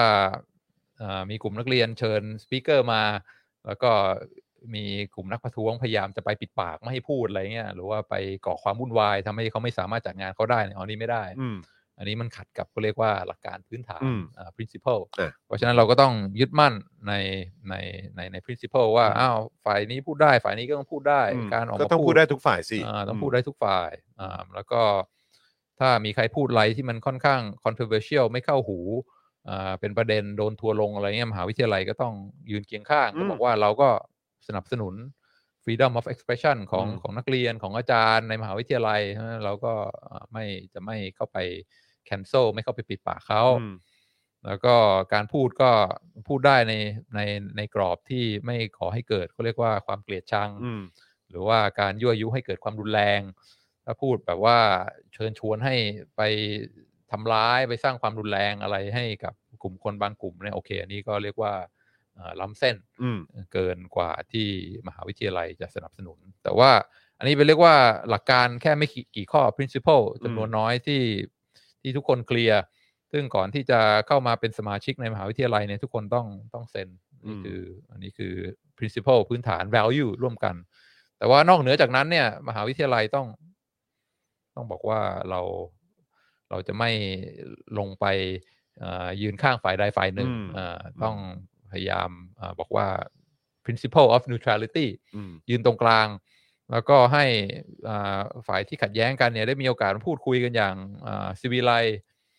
อย่างเช่นตอนที่อ่าทีมนักบาสเกตบอลอ่า หญิง หญิง อืม อ่าไม่ยอมออกมา ออกมายืนเคารบธงชาติเนี่ย ก็สื่อก็มาถามทันทีว่า มหาวิทยาลัยมีจุดยืนยังไงอ่าอธิการก็บอกว่าจุดยืนของเราคือ เราสนับสนุน freedom of expression อืม เพราะฉะนั้นถ้าเขาอ่าแล้วก็การไม่ออกมายืนเคารบธงชาติเนี่ยก็เป็นการ แสดงออก แสดงออกอย่างหนึ่ง ม เพราะฉะนั้นก็เขามีสิทธิ์ที่จะทำได้ อืม อ่าก็อ่าไม่ไม่ไม่เรียกว่าสนับสนุน แต่ อืม ว่าก็บอกว่าก็เป็นอ่าสิทธิ อืม ที่ ของเขา ที่จะทำได้ อืม แต่แต่แต่ไม่ใช่แค่นั้นใช่ไหมก็คือว่ามหาวิทยาลัยเป็นชุมชนเป็นคอมมูนิตี้เพราะฉะนั้นสุดท้ายแล้วเนี่ยก็ต้องหาวิธีที่จะอยู่ร่วมกันได้ เพราะฉะนั้นก็หนึ่งถ้าไม่อยากจะออกมาอ่าเคารพธงชาติก็ได้ แต่ว่าขอเชิญมาหน่อย อืม ทีมบาสเกตบอลหญิงมา แล้วก็เชิญพวกเอ่อนักเรียนที่ได้รับทุน เรียกว่าเป็นฐานผ่านศึกอะนะ อืม คือไปไปลบมาแล้วก็พอผ่านเอ่อสมรภูมิก็ได้ทุนมาเรียนต่อที่ที่แวนเดอร์วิลก็อ่ามานั่งมานั่งคุยกันเสวนาคุยกันจุดยืนมุมมองของต่างฝ่าย พวกเอ่อนักบาสเกตบอลก็เล่าให้ฟังว่าโอ้โหเรื่องเออการเหยียดสีผิวความอ่าอ่า ไม่เท่าเทียมความไม่ยุติธรรมที่ต้องเจอมาสมัยโตขึ้นมาเนี่ยมีอะไรบ้าง อืม ทำไมเขาถึงรู้สึกว่าอ่าเป็นเป็นประเด็นที่เราจำเป็นจะต้องอ่าอ่าสร้างความสนใจให้มากขึ้น ส่วนพวกเวทเทรนก็มาเล่าให้ฟังว่า เฮ้ย เราก็ผ่านสมรภูมิรบมาธงชาติก็เป็นสัญลักษณ์ที่สำคัญต่ออาค่านิยมพื้นฐานของอาประเทศของเรา เอ่อเสสิทธิเสรีภาพ ซึ่งที่เรามีสิทธิเสรีภาพมีความเอ่อ privilege อะไรต่างๆ มากมาย เพราะว่ามีคนเสียสละมากมายนะ ที่จะทำให้เอ่อคุณสามารถ enjoy พวกเอ่อความปลอดภัยเอ่อสิทธิต่างๆ ตามรัฐธรรมนูญได้เนี่ยไม่ใช่อะไรที่ได้มาฟรีๆ อืม มันก็นั่งคุยกันเอ่อแลกเปลี่ยนความคิดเห็นเอ่อฝั่งหนึ่งก็ได้เข้าใจประสบการณ์ของอีกฝั่งหนึ่งแล้วก็เอ่อมีเอ่อมุมมองที่กว้างขึ้น คุยกันไปคุยกันมาเอ่อสุดท้ายก็โอเคตกลง คือเวลาเห็นคนจริง ๆ นั่งคุยกันเอ่อเอ่อเห็นหน้าเห็นตากันเนี่ยบางทีมันก็เริ่มที่จะมีความใจที่มันเคยปิดเนี่ยมันก็ อืม มันก็เปิดขึ้นบ้าง อืม ใช่ไหม อืม เวทเทรนก็เข้าใจว่าเอ่อพวก สิ่งที่ นัก เขา กีฬ เผชิญ พวกนี้นี่ยเผชิญ อืม มา ประสบการณ์เขาคืออะไร เมันมันมันค่อนข้างที่จะเป็นอะไรที่เราควรจะต้องต้องตื่นตัว แล้วก็ต่อสู้ส่วนพวกนักบาสเกตบอลก็รู้สึกว่าเอ่อมันก็ใช่นะไอสัญลักษณ์ธงชาติเนี่ยบางทีมันไม่ได้เกี่ยวกับเรื่องการเหยียดผิวอ่าหรือว่าการที่ตำรวจมาทำร้ายคนผิวสีอย่างเดียว อืม ก็เลยตัดสินใจว่าโอเค ออกมายืนเคารพอ่าเพลงชาติก็ได้ แต่ว่าหลังจากเพลงชาติเนี่ยก็ให้เพิ่มอีกเพลง หนึ่ง อืม เป็นเพลงที่คล้ายๆว่าอ่า celebrate อืม อ่าอ่าอ่าวัฒนธรรมแล้วก็ประวัติศาสตร์ของแอฟริกันอเมริกันที่อ่าต่อสู้ผ่านความอ่าอ่ายากลำบาก แล้วก็มีอ่าอ่าอุปสรรคต่างๆ มากมาย แล้วก็สามารถที่จะอ่าเข้มแข็งก้าวมาถึงทุกวันนี้ แล้วก็ยังต่อสู้ต่อไปเพื่อเพื่อความเท่าเทียมแล้วก็อ่าความเสมอภาค อืม เพราะฉะนั้นจากที่มีเพลงชาติเพลงเดียวเนี่ยเพลงชาติจบก็มีเพลงเพิ่มมาอีกเพลงหนึ่ง อืม เปิดต่อกัน อ่าเปิดต่อกัน อืม ก็ถือว่าเป็นทางออกที่สามารถที่จะประนีประนอมทั้งสอง อืม ฝ่ายใช่ไหมทางอ่ากลุ่มนักบาสเกตบอลก็สามารถเห็นว่าเออเพลงชาติก็เป็นเรื่องที่สำคัญสำหรับอ่าคนจำนวนมากในคอมมูนิตี้ของเรา แล้วก็การที่ไม่แสดงความเคารพเลยเนี่ยบางทีมันอาจจะมันอาจจะมากเกินไป อาจจะไม่ใช่ยุทธศาสตร์ที่ดีที่สุดในการสร้างความตื่นตัวในประเด็นของเรา ส่วนอ่าอ่าพวกเวทเทรนทั้งหลายก็เข้าใจว่ามันก็มีเรื่องบางอย่างที่ควรจะผลักดันบ้างเหมือนกัน แล้วก็ต้องเห็นใจต้องเปิดใจกว้างต่อความยากลำบากของของพวกนี้เหมือนกัน อืม อ่าก็เลยสามารถที่จะหาทางออกที่มันค่อนข้างประนีประนอม แล้วก็ อืม จบได้ได้ ด้วยดี ได้สวยกว่า อืม อ่า อืม การที่จะแบบว่าต่างคนต่างโกรธปิดหูไม่ฟังกันเลย อืม อ่า อืม แล้วก็อ่าอ่าเป็นเป็นเรียกว่าจุดด่างพร้อย เวลาไปดูกีฬาก็มีแต่ความเครียดแค้นชิงชัง มีแต่ความเห็นความไม่ถูกต้องอะไรเงี้ อื ย ม ซึ่งมันทำให้บรรยากาศของคอมมูนิตี้ มันไม่ดีอะ ชุมชน มันไม่สนุกอะ เสียไป เออ ซึ่งมาฟังแล้วก็อ๋อเอออ่ะ การมีการมี president ที่อ่าอ่าคิดเรื่องอย่างนี้มาอย่างลึกซึ้งใช่ไหมแล้วก็อ่าอ่าสามารถที่จะอ่าคือก้าวข้ามใช่ไหมความขัดแย้งว่าจะอยู่ฝ่ายไหนอ่ามีอ่าความเข้าใจว่ามันก็มี principle มี value พื้นฐานที่เราต้องรักษาไว้ แต่ถึงจุดหนึ่งเนี่ยเราก็ต้องพยายามมีความเป็นกลาง neutrality ไม่ไปอ่าอ่ายืนข้างฝ่ายหนึ่งทำให้อีกฝ่ายหนึ่งรู้สึกว่าโดน marginalize อืม การมี อืม การมีคนที่เข้าใจอ่าอ่าพวกอ่ายุทธศาสตร์หลักการเหล่านี้เนี่ยมันมันก็ช่วยได้มาก อืม ในการที่จะทำให้มหาวิทยาลัยสามารถใช่ไหมขับเคลื่อนได้ อืม ความขัดแย้งความอะไรมันมีอยู่แล้วตลอดเวลา แล้วก็ทั้งสองฝั่งก็มีพอยต์มีประเด็นของตัวเองอ่าแต่ว่ายังไงมันก็ต้องหาทางอยู่ด้วยกันให้ได้ อืม เพราะว่าแวนเดอร์บิลก็เป็นเขาเรียกว่าบอดดิ้งใช่ไหมนักเรียนก็ต้องใช้ชีวิตร่วมกัน นอนในหอเดียวกัน ตื่นมาก็กินข้าวในโรงอาหารเดียวกัน ไปเรียนหนังสือก็ในห้องเรียนเดียวกัน ยังไงก็ต้องเจอกันก็ต้องพูดคุยกันยังไง มันก็หนีกันไม่พ้น อืม เพราะฉะนั้นมันก็ต้องหาทางให้มันมันอยู่ด้วยกันได้อ่าแล้วก็อ่าโอกาสที่จะอยู่ด้วยกันได้มากที่สุด ก็คือหัว หรือว่าคนที่เป็นผู้นำที่เป็นอธิการเนี่ยต้องต้องแสดงความที่ว่าไม่ไปฝักใฝ่ฝ่ายใด ฝ่ายใด ฝ่ายหนึ่ง อืม มันถึง ครับ จะสามารถที่จะมีโอกาสมาอ่าพบกันตรงกลางได้ อืม อืมก็อ่าชื่นชม แล้วก็รอดูอยู่ว่า ไอ้ประเด็นอ่าอ่าเรื่องอ่า gender transition เนี่ย อืม มั จะเป็นอย่างไร จะออกมาในในลักษณะไหน อืม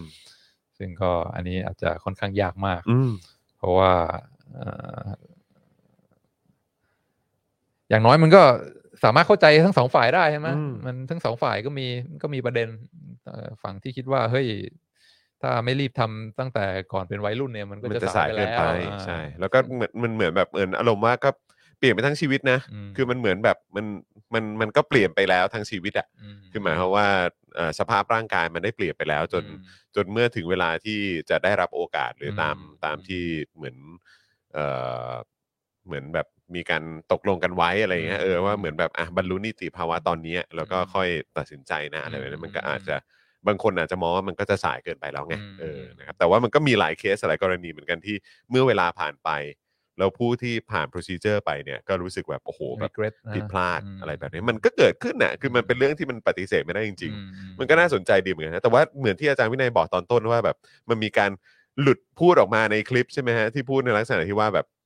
คือถ้าถ้าถ้าใครได้รับการเหมือนแบบเหมือนเหมือนเขาเรียกว่าอะไรอ่ะ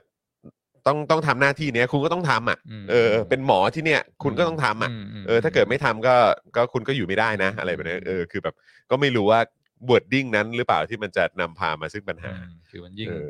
มันยิ่งสร้างความ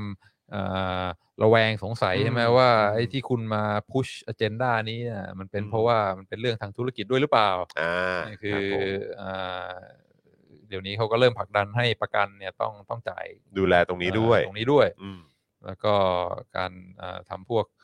เอ่อ procedure เหล่านี้เนี่ยก็ค่อนข้าง ราคาสูง lucrative ครับ lucrative สำหรับโรงพยาบาลด้วย ครับผม เพราะฉะนั้นมันก็เลย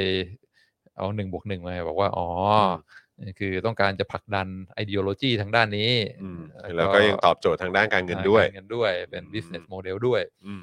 แล้วก็มีหมอจำนวนมากที่ไม่ comfortable อือฮึ ที่จะทำเอ่อเรื่องพวกนี้ อืม แต่ว่าก็จะโดนอ่าเรียกว่าไอเดียโลจีพวกเนี้ยกดดันว่า อืม เออยังไงก็ต้องต้องเอาด้วยนะ ถ้าไม่เอาด้วยเนี่ยจะจะอืมจะจะมีจะโดนลงโทษ อืม อ่าทางด้านสังคมทางด้านอ่าอาชีพการงาน อืม ซึ่งอ่าก็ก็ก็ยิ่งทำให้เกิดความเคลือบแคลงสงสัยมากขึ้นไปอีก อืมอืม ซึ่งมีคำถามมากเอ่อบางทีก่อนที่จะเข้าเอ่อไปกระบวนการ transition พวกนี้ได้เนี่ยก่อนอื่นคือต้องไปพูดกับจิตแพทย์ก่อน อืม ซึ่งเอ่อธรรมดาเวลาคุยกับจิตแพทย์เนี่ยก็คือคุยกันตัวต่อตัว อืม อะไรเงี้ย แต่ว่าพักหลังๆเขาเริ่มจะมีการสนับสนุนว่าเฮ้ยต้องมีบัดดี้เข้าไปด้วยนะ อ๋อมีบัดดี้ด้วยเหรอ อ่า ฮะ ก็ไปนั่งคุยกับจิตแพทย์ด้วย ซึ่งบัดดี้เนี่ยก็จะเป็นคนที่เรียกว่าอ่าอ่าอาจจะเป็นคนที่มีมุมมองในทางด้านว่าเฮ้ยต้องสนับสนุนคนที่ต้องการจะอ่าอ่าอ่า อ่าเป็นเป็นตัวของตัวเองเลือกเพศของตัวเองได้อะไรเงี้ยเพราะฉะนั้นก็จะเข้าไปนั่งกดดันด้วย อืม ถ้าเกิดอ่าจิตแพทย์ถามประมาณว่าเฮ้ยอันนี้คุณแน่ใจหรือเปล่า เป็นความสับสนคือถ้าเกิดจะ diagnose ว่าอันนี้เป็นความแค่สับสนในช่วงที่ยังเป็นวัยรุ่นยังไม่ อืม เข้าใจยังไม่สามารถรับสภาพของตัวเองได้เนี่ยเพราะฉะนั้นอย่าพึ่งดีกว่าอะไรเงี้ยไอ้บัดดี้ที่เข้ามานี่ก็จะคอยแบบว่า อืม อ่า speak up อืม แล้วก็อ่าอ่าทำให้บางทีอ่าอ่าจิตแพทย์เนี่ยอาจจะรู้สึกไม่สามารถที่จะอ่า diagnose ได้ อืม ด้วยความอ่ามีมีอิสระร้อยเปอร์เซ็นต์ อืมอืม คนก็เลยบอกว่าเฮ้ยไอ้เรื่องพวกเนี้ยบางทีมันอาจจะ push it too far นะ อืม อ่าแล้วก็บางทีอายุน้อยๆเนี่ยตัดสินใจเรื่องอะไรต่าง ๆ ยังมันยังทำไม่ได้เลย อืม เรื่องเล็ก ๆ อย่างว่าจะจะมีรอยสักหรือเปล่าอะไรเงี้ยเข้าไปรอยสักแต่อายุไม่ถึงก็บอกเฮ้ยอันนี้มันติดตัวไปชั่วชีวิตอย่า อืม เพิ่งสักดีกว่า อืม แต่ว่าอันนี้คือโหผ่าตัดเอาอวัยวะอวัยวะบางส่วนออก อืม กินฮอร์โมนบล็อกเกอร์เข้าไป ซึ่ง อืม จะทำให้ร่างกายของคุณมีสภาพที่ไม่สามารถที่จะกลับไปเป็นอย่างเดิมได้แล้วตลอดชีวิต อันนี้คือ long term decision เลยนะ อืม เพราะฉะนั้นเด็กมันยังทำไม่ได้ อืม แล้วก็ไออันนี้มันเป็นการแบบว่าสังคมเข้ามาใช่ไหมพ่อแม่ก็อาจจะอินกับ i d e o l o g y พวกนี้มากเกินไป เปิดดู Instagram เปิดดูทวิตเตอร์ก็ทุกคนก็อินในเรื่องนี้มาก อืม มันก็มีโอกาสเยอะที่เด็กจำนวนมากจะเอ่อเข้าใจตัวเองผิด ยังไม่ทันพร้อม อืม ที่จะเอ่อเอ่อตัดสินใจเหล่านี้ อืม มันก็เอ่ออันตรายเกินไป ซึ่งโหยากมาก อืม แบบ อืม คือ ไม่รู้จะ อืม เอ่อจะตอบปัญหานี้ยังไง อืม เพราะมันเอิ่มฟังทั้งสองฝ่ายก็ก็ก็สามารถเข้าใจได้ทั้งสองฝ่าย อืม แต่ว่าเอ่อสุดท้ายมันก็ต้องเป็นเรื่องที่เข้ามาคุยประนีประนอมกันใช่ไหม อืม แล้วก็หาจุดที่มันเออโอเค ไม่ใช่ว่าฝ่ายใดฝ่ายหนึ่งได้ทั้งหมดร้อยเปอร์เซ็นแต่มันก็ต้องอยู่ที่จุดที่ มันก็คงมีความผิดพลาดบ้าง บางคนก็อาจจะตัดสินใจผิด บางคนก็อาจจะมี regret ไปตลอดชีวิตว่าโหกูไม่น่าเลย อืม อ่าแต่ว่าสุดท้ายมันก็ต้องมีจุดที่เรียกว่าอ่าทุกคนแบบว่าโอเคนะ มันไม่ใช่ทางออกที่เพอร์เฟกสมบูรณ์ อืม ไม่มีใครชนะร้อยเปอร์เซ็นแต่มันก็ต้องเป็นอะไรที่อ่าอ่าถอยคนละก้าวไม่ หรือว่าหรือว่ามันมันเป็นสิ่งที่เราจะต้องยอมรับครับกับการที่เราอยู่ในสังคมที่มีปริมาณคนเยอะขนาดเนี้ยอย่างในสหรัฐอเมริกามีมีประชากรประมาณเท่าไหร่ฮะสอง สามร้อยล้าน สามร้อยล้านนะสามร้อยล้านคือแบบว่า คือแล้วพอเขาไปทำเหมือนแบบเอ่อการสอบถามทำสถิติอะไรทำโพลใช่ไหมฮะเออทำโพลมาแล้วก็แบบกลายเป็นว่าห้าสิบกว่าเปอร์เซ็นต์ที่ที่ไม่ได้เชื่อ เออที่เชื่อเออคือมีประมาณ 50%ที่เชื่อในเรื่องของการวิวัฒนาการ แบบเรื่องของชาร์ลส์ดาร์วิน อืม แต่ว่าอีกอีกอีกครึ่งหนึ่งเหมือนกันนะเกือบครึ่งอ่ะ ไม่ยอมรับ ก็ไม่ยอมรับ คือแบบใครจะไปเชื่อว่าในประเทศที่มีประชากรประมาณ 300 ล้านคนนี้เกือบครึ่งที่ไม่เชื่อในเรื่องของวิวัฒนาการอะ อ่า เออแล้วก็คือแบบ แล้วก็เป็นประเทศรายได้สูง เป็นประเทศรายได้สูง อ่า แล้วก็เป็นประเทศที่พัฒนาแล้ว อ่า อะไรแบบเนี้ย อ่า คือแบบว่าโอ้โหเราก็คือเรื่องเรื่องคือมันมันเป็นเรื่องที่ปฏิเสธไม่ได้หรือเปล่าว่ามันต้องให้มันดำเนินไปเป็นกลไกของ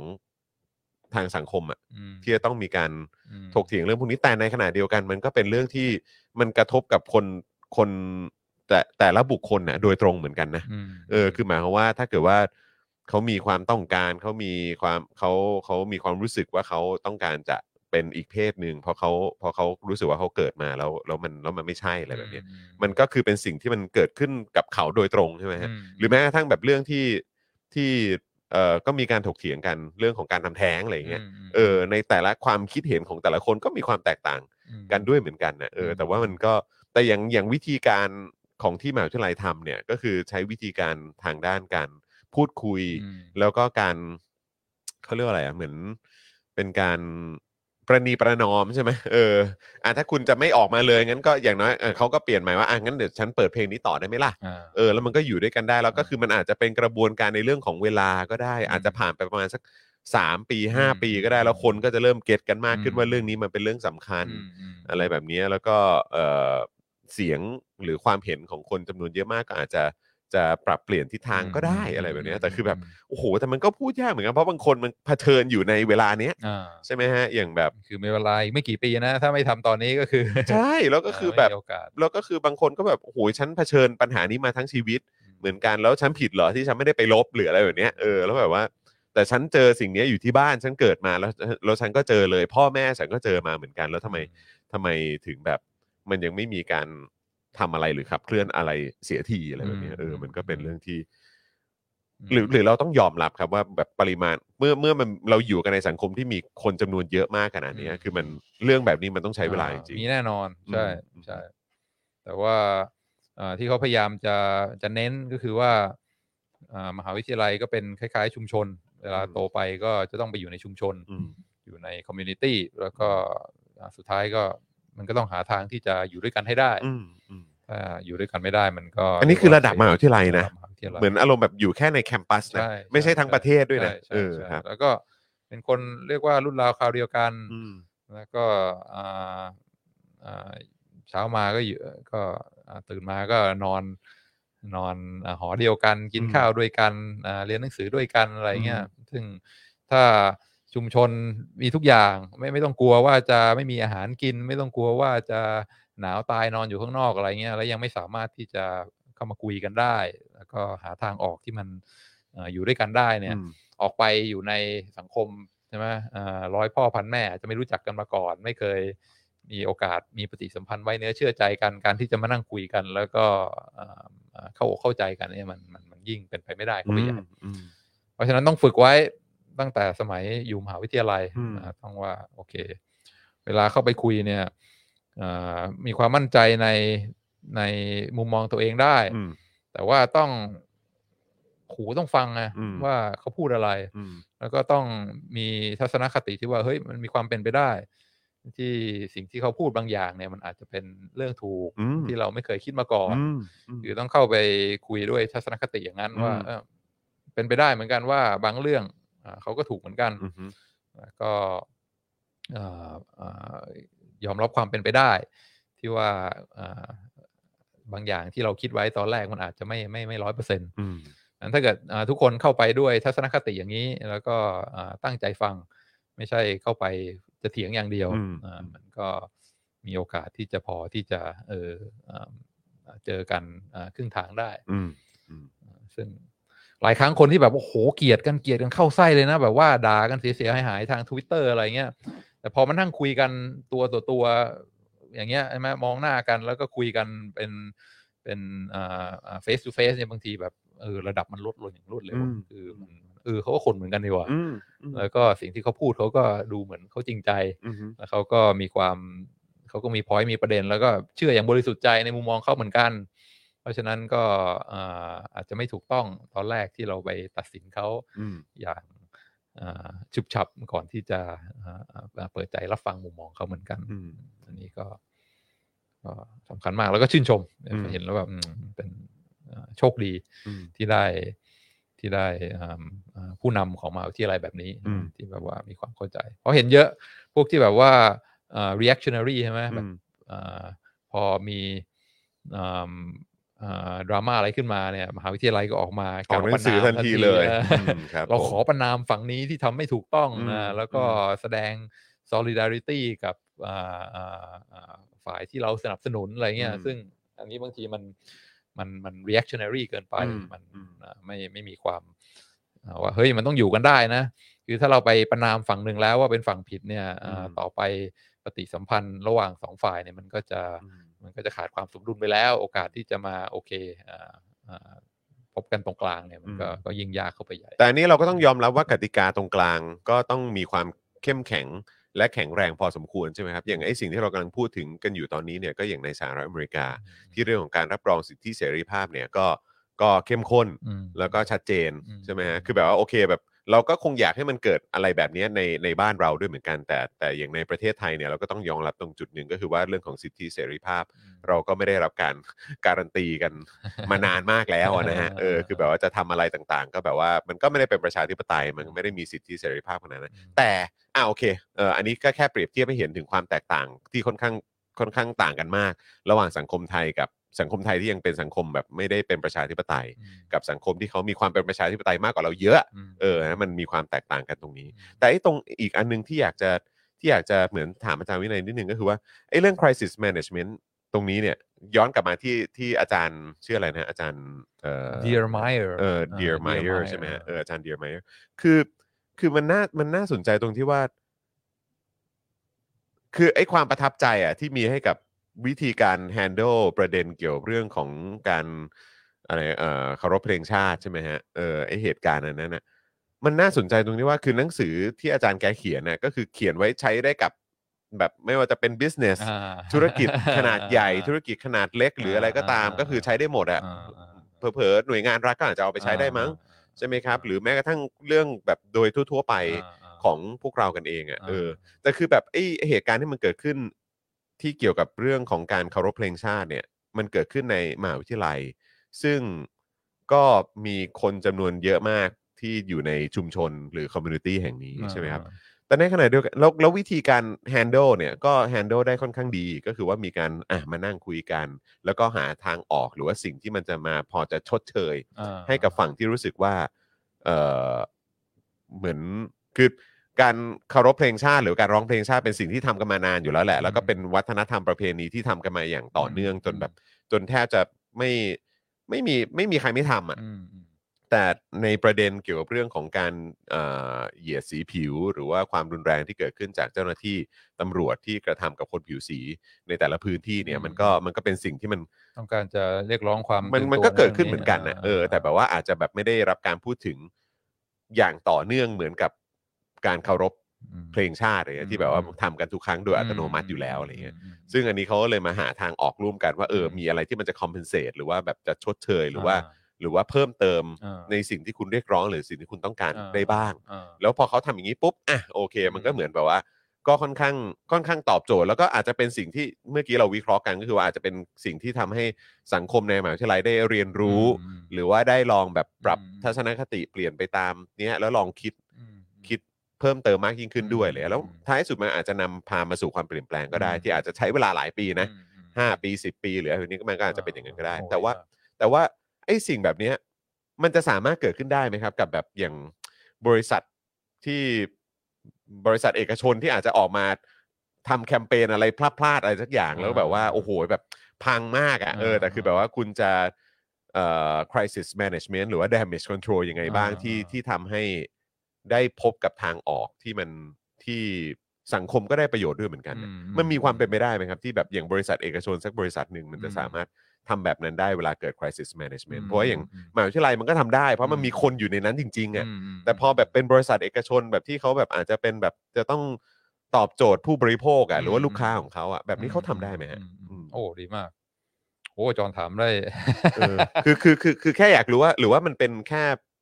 สิ่งที่มันจะทำได้ก็แค่ทำได้แค่เฉพาะแบบอย่างรัฐบาล องค์กรปกครองส่วนท้องถิ่น อืม หรือว่าในโรงเรียนที่มันมีการเรื่องของการบังคับใช้กฎกติกาด้วยเหมือนกันแต่คือแบบ ถ้าเป็นแบบระดับแบบบริษัทเอกชนทั่วๆไปอะ อืม เวลาเจอปัญหาแบบนี้ความเข้าใจผิดทางด้านวัฒนธรรม หรือว่าเอ่อความก้าวหน้าทางสังคมอย่างเงี้ยแล้วเวลา อืม เขาอยากจะ crisis management ตรงนี้เพื่อให้ได้ประโยชน์กับสังคมอะเขาสามารถทำได้ไหมฮะ อืมอืมอื อื ม ม โอ้จอนถาม มันอาจจะยากไปนะ เออ แต่ว่า ก็อยู่ดีๆ ก็สงสัยขึ้นมาครับ เออ เออ อืม คืออ่าเพิ่งเห็นคลิปเมื่ออาทิตย์ที่แล้วไงแล้วก็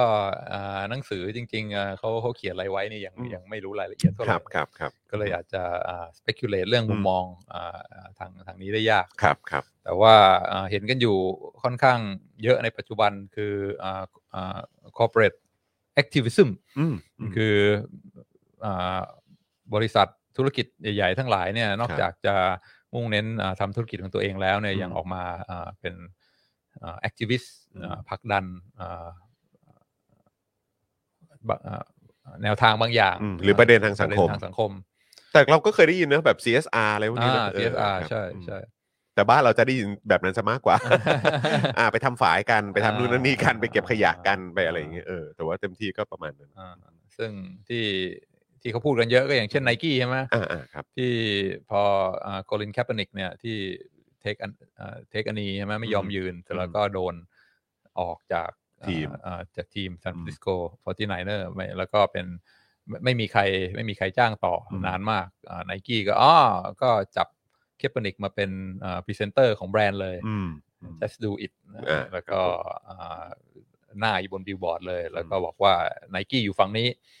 แล้วก็สนับสนุนอ่าอ่าเคปนิกว่าการเทคอันนี้เนี่ยเป็นเป็นเป็นเรื่องที่ถูกต้อง ซึ่งอ่าก็อันนี้ก็อาจจะเป็นมุมมองว่าเป็นเป็นอ่า corporate activism อืม คือเฮ้ยมึงเป็นบริษัทเครื่องกีฬาอ่าโฟกัสเรื่องเทคโนโลยีเรื่องอาทำรองเท้าเรื่องทำอ่าอ่าชุดกีฬาทั้งหลาย อืม แต่ว่าอ่าออกมาแสดงจุดยืนอย่างชัดเจนว่าเราอยู่ฝั่งฝั่งที่อ่าเรียกว่าอ่าอ่าไม่การการอ่าการเทคอันนี้เนี่ยเป็นเป็นสิ่งที่สนับสนุน อืม เอ่อก็มีประเด็นอิชูทางสังคมอย่างอื่นเหมือนกันที่บริษัทว่าโอเค เรามาอยู่ฝั่งนี้นะ แล้วก็ชัดเจนออกตัวชัดเจนอะไรเงี้ยซึ่งก็มองว่าเป็นอ่าอ่าก็ก็เป็นทางเลือก บางคนเขาก็มองว่าที่ไนกี้ออกมาอ่าอ่าอย่างนี้ก็อาจจะมองเป็นมุมทางธุรกิจก็ได้ อืม เพราะว่าคนที่จะมาซื้อรองเท้ากีฬาแพงๆ มาซื้อชุดไนกี้นี่ก็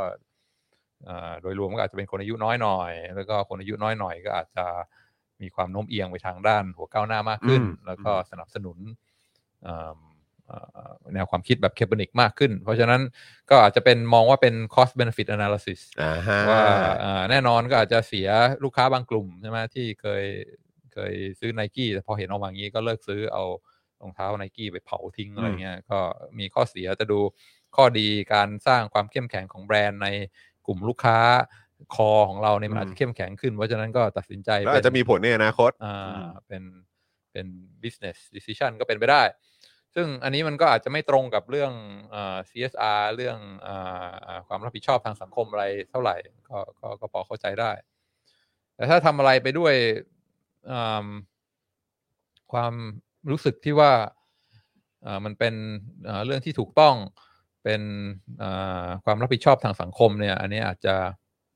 อาจจะไม่แน่ใจเท่าไหร่อืมเพราะว่า อย่างบริษัทใหญ่ๆอย่างไนกี้อะไรเงี้ย อืม ถามว่าเอ่อใครเป็นเจ้าของใช่ไหมเจ้าของก็คือเอ่อถ้าเป็นบริษัทที่เอ่อมีผู้ถือหุ้นอย่างกว้างขวางเอ่อผู้เจ้าของจริง ๆ ก็คือ ก็คือผู้ถือหุ้น อืม ซึ่งผู้ถือหุ้นก็มีความหลากหลายใช่ไหมเอ่อคนถือหุ้นก็มีทั้งเอ่อธนาคาร มีคนที่อาจจะไปซื้อหุ้นไนกี้ไว้เพื่อเออลงทุนอะไร retirement fund อะไร อืม พวกเนี้ย อืม เพราะฉะนั้นมันก็ผู้ถือหุ้นก็มีความมีความหลากหลายอ่ามุมมองความเชื่อของเขาว่าอะไรผิดอะไรถูก อะไรเป็นอ่าศีลธรรมที่ถูกต้องที่ควรจะยึดถือเนี่ยมันมันมีความหลากหลาย แล้วก็อ่าตามหลักธุรกิจแล้วเนี่ยผู้ถือหุ้นเหล่านี้เนี่ยก็เลือก CEO เลือกผู้บริหารมาให้ดูแลกิจการทางด้านธุรกิจ อืม ก็คือเรื่องการผลิตการโฆษณา การจัดจำหน่ายเรื่องการ R&D อะไรทั้งหลาย แต่ว่าเกี่ยวกับศีลธรรมความถูกต้อง ว่าเอ่ออะไรสำคัญกว่าเอ่อความจงรักภักดีต่อชาติ หรือว่าการส่งเสริมเรื่องความ ความเท่าเทียม อันนี้ อืม อันไหนมันสำคัญกว่าเนี่ย เจ้าของจริง ๆ เนี่ยเอ่อเขาไม่ได้มอบอำนาจให้ซีอ มา ให้ ตัดสินใจ ผู้บริหาร ให้ มาตัดสินใจให้ อืม ใช่ไหมเอ่อเขาให้หน้าที่ของคุณแคบ อืม ๆที่ที่จะต้อง ทำแค่นี้พอ ทำแค่นี้พออ ม ส่วนเรื่องว่าอยากจะไปบริจาคเงินให้ BLM หรือว่าอยากจะไปบริจาคเงินให้ Veteran เนี่ยมันมันน่าจะเป็นการตัดสินใจของ ผู้ถือ ข หุ้ อน ง เฉ ผู้ถือย หุ้น ๆ มากกว่า อืครับผม ซึ่ง อืม แน่นอนก็พอถึงปีจบปีได้กำไรมาเงินปันผลไปกลับไปสู่กระเป๋าของของผู้ถือหุ้นผู้ถือหุ้นเขาตัดสินใจเองได้ จะไปสนับสนุนเดโมแครตหรือพับลิกันจะไปบริจาคเงินให้คอสไหนอันนั้นเป็นเป็นทาง แล้ว เลื แต่ อกของ เขา เขา อืม เพราะฉะนั้นการที่ CEO หรือว่าผู้บริหารเนี่ยมาเรียกว่าถือวิสาสะ อืม มาตัดสินใจให้ว่าโอเคนะอ่าฉันมีหน้าที่ดูแลธุรกิจแต่ฉันจะตัดสินใจให้คุณด้วยว่า อืม ใน moral issue อันนี้เนี่ยเราจะสนับสนุนฝั่งนี้ อืม มันก็อาจจะเป็น คือเอ่อบางคนเขาก็พูดได้ว่ามันเป็นการฉวยโอกาส อืม เอ่อคือใช้อ่าอภิสิทธิ์ใช้อะไรความ ตำแหน่ง น้า นะครับ ตำแหน่งหน้าที่ อืม การงานของตัวเอง ในการที่จะพุชอเจนดาทางการ อืม เมือง หรือว่ารสนิยมอ่าทางสังคมทางศีลธรรมของตัวเองเนี่ยอ่าคือคือทำทำเกินเลยกว่า อืม กว่าหน้าที่ความรับผิดชอบของของตัวเอง อืม ซึ่งที่เราคุยกันคราวที่แล้วใช่ไหมที่บอกว่าควีนอลิซาเบธเนี่ยทำไมถึงคนเขาถึงแบบเอ่อชื่นชมนับถือส่วนหนึ่งก็คือที่เราพูดเรื่องเรื่อง fidelity อืม ใช่ไหมคือโอเค เราก็ยึดมั่นทำตามหน้าที่ของเรา แล้วก็ไม่ไปออกนอกเลนตัวเอง อือฮึ ไปเที่ยวแบบว่าปาดหน้าปาดอะไรคนอื่น เราก็ อืม มีหน้าที่นี้เราก็ทำไปตามหน้าที่ของเราให้ดีที่สุด แล้วก็มีมีความซื่อสัตย์อ่าซื่อตรงต่อหน้าที่ไม่ไม่ไม่ไม่วอกแวกอะไรเงี้ยซึ่ง อ่าส่วนตัวก็คิดว่าเอ่อเรื่องอาการที่อ่า corporate activism อะไรทั้งหลายเนี่ยบางทีก็อาจจะมองได้ว่าเป็นการวอกแวกออกนอกเลน อืม ตัวเองไม่ อือฮึ อ่าทำเกินเลยกว่าที่ที่อ่าได้รับมอบหมาย เพราะว่าไอ้ทุนไอ้พวกเงินอะไรทั้งหลายกำไรที่ได้มาไม่ใช่เงินของ CEO นะ อืม มันเป็นมันเป็นเจ้าของจริงๆเนี่ยคือผู้ถือหุ้น อืม แล้วคุณก็เอาอ่าทรัพย์สินคนอื่นเนี่ยมาบริหาร เพราะฉะนั้นจะบริหารเอาไปใช้ยังไงเนี่ยก็อย่าถือวิสาสะมาก อืม อ่าก็ทำตามหน้าที่ที่รับมอบหมาย อืม ไปเท่านั้นอ่าส่วนเรื่องอื่น เงินบริจาคจะอ่าอยู่อ่าฝั่งไหนจะสนับสนุนใครเนี่ยก็ให้เจ้าของเขาเป็นคนไปไปคิดเอาเองก็ได้ อืม อ่า อืม นี่ก็เป็นมุมมองหนึ่งแต่อันนี้ไม่ได้แปลว่า อาจารย์ดานิเอลเดมายเออ Daniel Demeyer เขียนงี้นะ เออ แต่ว่ายังไม่ได้อ่านหนังสืออ มอืมอืม แต่ว่าอันนี้ก็เป็นเป็นอ่ามุมมองส่วนตัวเกี่ยวกับเรื่องอ่า corporate activism อ่า ครับผมดีครับเอ่ออยากอยากฟังความเห็นนะ คิดว่ายังไง เพราะว่าคือแน่นอนแบบบริษัทเอกชนกับแบบอ่ะอย่างควีนอลิซาเบธก็ อ่า ก็ย่อมต่างต่างกันอยู่แล้ว อ่า ควีนอลิซาเบธเองก็ก็อยู่ภายใต้กฎหมาย แต่ อ่า ประวัติศาสตร์ที่มาของราชวงศ์สถาบัน อืม มันก็เป็นอีกประเด็นหนึ่งใช่ไหมฮะแล้วก็อิทธิพลทางด้านการเมืองอะไรต่างๆของควีนอลิซาเบธก็มีก็มีค่อนข้างค่อนข้างสูงอยู่แล้ว ในการเมืองแล้วก็สังคมอังกฤษ แต่ว่าโอเค แบบอย่างพวกบริษัทเอกชนมันก็คงมีรายละเอียดที่แตกต่างกันไป อืม แล้วก็แต่ละสังคมด้วย อืม ใช่ไหมครับ เพราะว่าก็คืออ่ะแม้ว่าเราเราก็อาจจะถกเถียงได้ว่าอ้าวเออแล้วเออบริษัทก็อาจจะเรื่องของภาษงภาษีอะไรต่างๆ จ่ายเต็มหรือเปล่าทำนู่นทำนี่หรือเปล่า อ่า อะไรอย่างเงี้ยมันก็ อ่ามั มันก็ถกเถียงเรื่องพวกนี้ได้ด้วย อ่า เหมือนกันใช่ไหมฮะว่าแบบเออแบบคุณมีการหลบเลี่ยงหนีภาษีอะไรหรือเปล่าไปตั้งที่ต่างประเทศ อ่า ไปอะไรอย่างนี้หรือเปล่าคือมันมันก็มาเดี๋ยวมันก็จะมีการถกเถียงกันตรงประเด็นนี้ได้แหละ แต่ว่า พอมันมีอะไรที่มันเกี่ยวเกี่ยวกับเรื่องของอำนาจรัฐอะไรเข้ามาเกี่ยวข้อง มันก็คงเป็นอีกกรณีหนึ่งแต่ว่าแต่ว่าเห็นด้วยกับอาจารย์วินัยมากว่าเออแบบโดยโดยเบสิกพื้นฐานหน้าที่และความรับผิดชอบของแต่ละองค์กรหรือแต่ละหน่วยงานเป็นอย่างไรเนี่ยก็ควรจะเดินตามเอ่อตรงเส้นทางนั้นต้องต้องยึดมันให้ให้ให้มันเป็นหลักแหละ ม เอออยู่แล้วนะครับ อืม ส่วนส่วนในเรื่องของการจะจะตัดสินใจทำอะไรอย่างเงี้ยก็อาจจะต้องแบบก็คงจะขึ้นอยู่กับสถานการณ์ละมั้งเออนะครับก็อาจจะแตกต่างกันไป แต่ว่าก็อยากรู้เหมือนกันว่าเออแบบเฮ้ยแบบพวกบริษัทเอกชนเนี่ยเวลา crisis management เนี่ยจะทำอะไรแบบเนี้ยมันสามารถเป็นประโยชน์ให้กับสังคมได้ด้วยเหมือนกันไหม อะไรแบบนี้นอกจากนอกจากการที่จะเอาเหมือนแบบเอาเอาความอยู่รอดของบริษัทอะ อืม หรือความอยู่รอดของเอกชนนั้นๆน่ะ อืม มาเป็นที่ตั้ง อืม เป็นอันดับแรก อืม อะไรแบบเนี้ยนะครับเออนอกนอกจากสิ่งนี้แล้วเขายังสามารถ contribu อะไรให้กับสังคมได้ด้วยหรือเปล่า มม เออ ก็รู้สึกว่าเป็นเป็นเป็นเป็นเรื่องที่สงสัยแล้วก็อยากรู้เหมือนกัน อืม ก็คือถ้าถ้า corporation บริษัทต่างๆ ไม่ อืม คือไม่ไปแบบว่าไปไปไปจี้ไปผลักดัน อืม อ่าประเด็นที่มันที่มันกำลังถกเถียงกันกำลังเป็น อืม hot issue เนี่ย อืม ไอโอกาสที่ crisis มันจะเกิดขึ้นแต่แรก ก็ มัน ยาก น้ลงใช่ใช่ ก็จริงก็จริง ใช่ ก็จริง ใช่ ใช่ ใช่ ถึงว่าเออหลาย ๆ ครั้งเราก็จะเห็นแบบเอ้ยเอออันนี้ จ เขา งใจนี่หว่า เอออะไรอย่างเงี้ย ที่ เอออยู่ดีๆก็ออกมาเนอะเอออะไรแบบนี้มันก็มันก็มีได้ด้วยเหมือนกันนะครับโอ้โหเอาเดี๋ยวขอดูคอมเมนต์ า ของคุณผู้ชมหน่อยละกันนะครับนะคุณลีบอกว่าไม่ใช่แค่จุดยืนนะ เชื้อชาติต่างก็ทำตัวเป็นเรส s สใส่อีกในขณะที่ stop Asian hate เป็น movement ฝั่ง USA แต่ว่า Asian hate เป็นสิ่งที่เอเชียนทำใส่เอเชียนด้วยกันเองทุกวันนะครับ นะ ฮะจำได้ว่าคุณลีก็จะพูดถึงประเด็นนี้เยอะนะครับ จากการที่มีโอกาสได้เอ่อเนี่ยแบบอยู่ในอยู่ในต่างสังคมกันอ่ะ อ่า อยู่ในต่างแดนนะครับ อ่า คุณลีอยู่ที่ต่างประเทศด้วย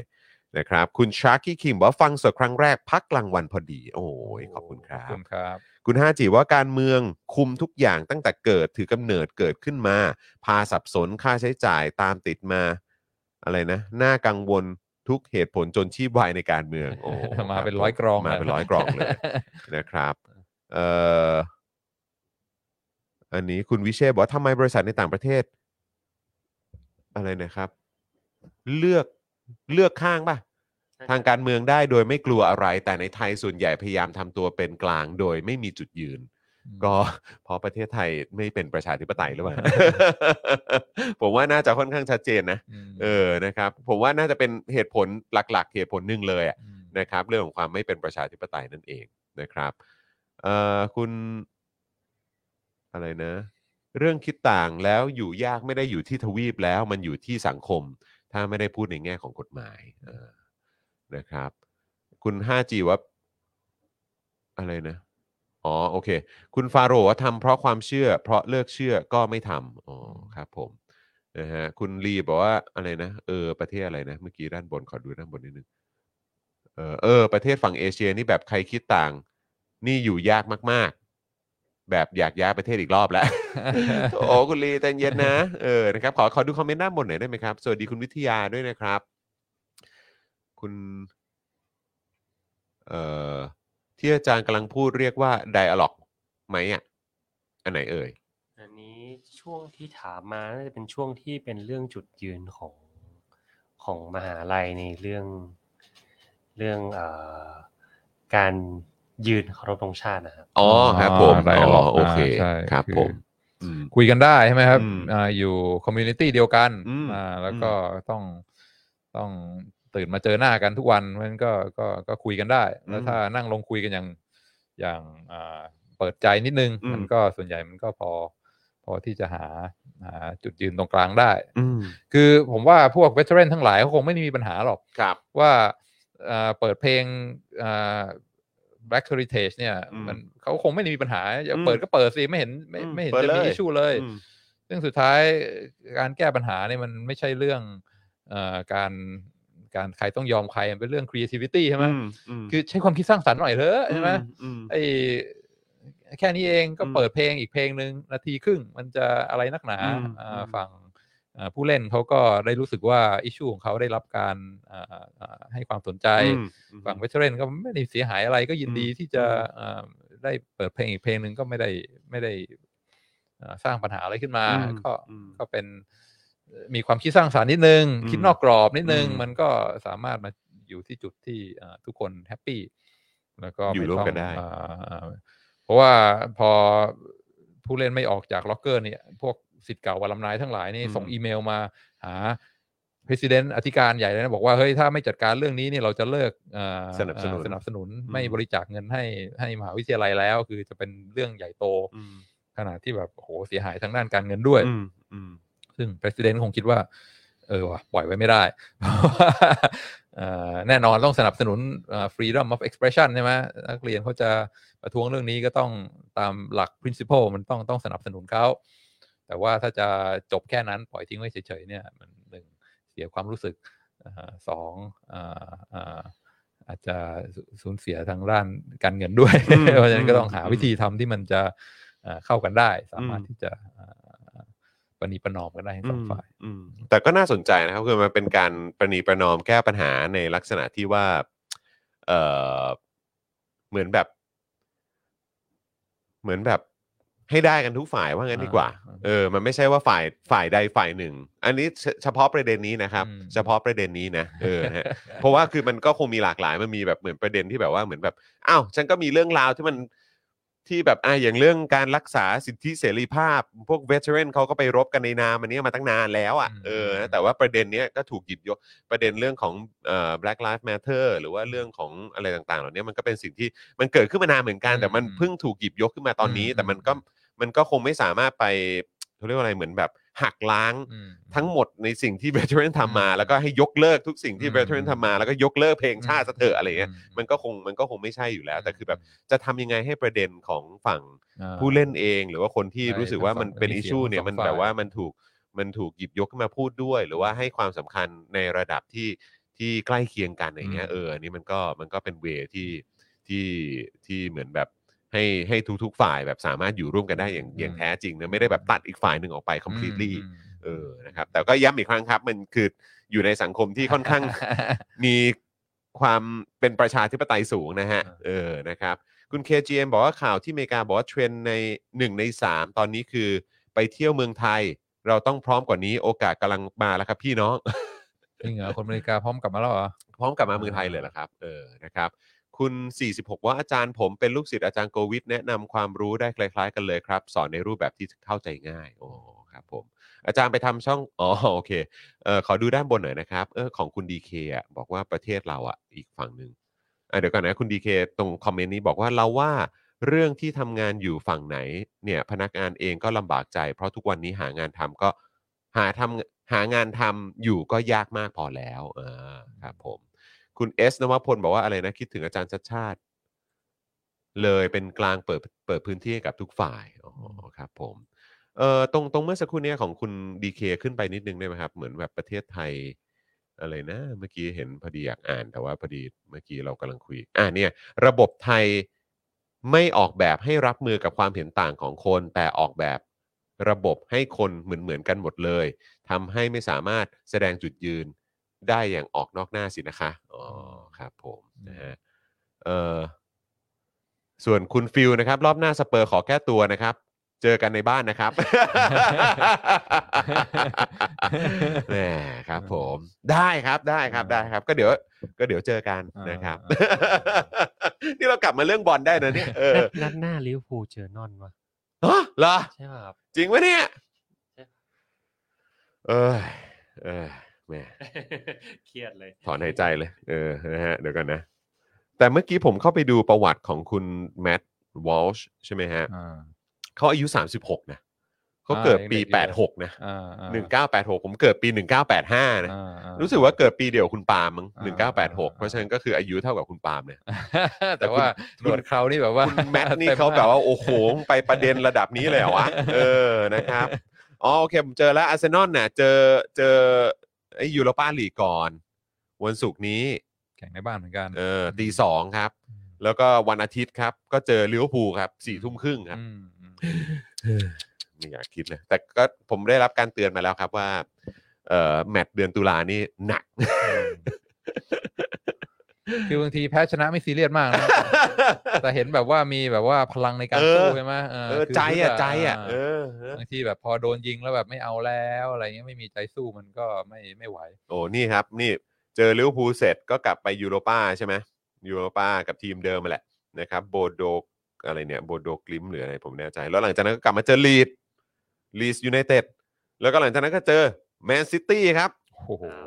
แต่แมนซิตี้นี่เขาบอกว่า แมตชนี่มันโพส p o นอยู่นะ ผมไม่แน่ใจว่า อืม เขาจะระบุวันอีกเมื่อไหร่ อืม แล้วหลังจากนั้นอาจารย์นั้นก็เจอ PSV ครับ อืม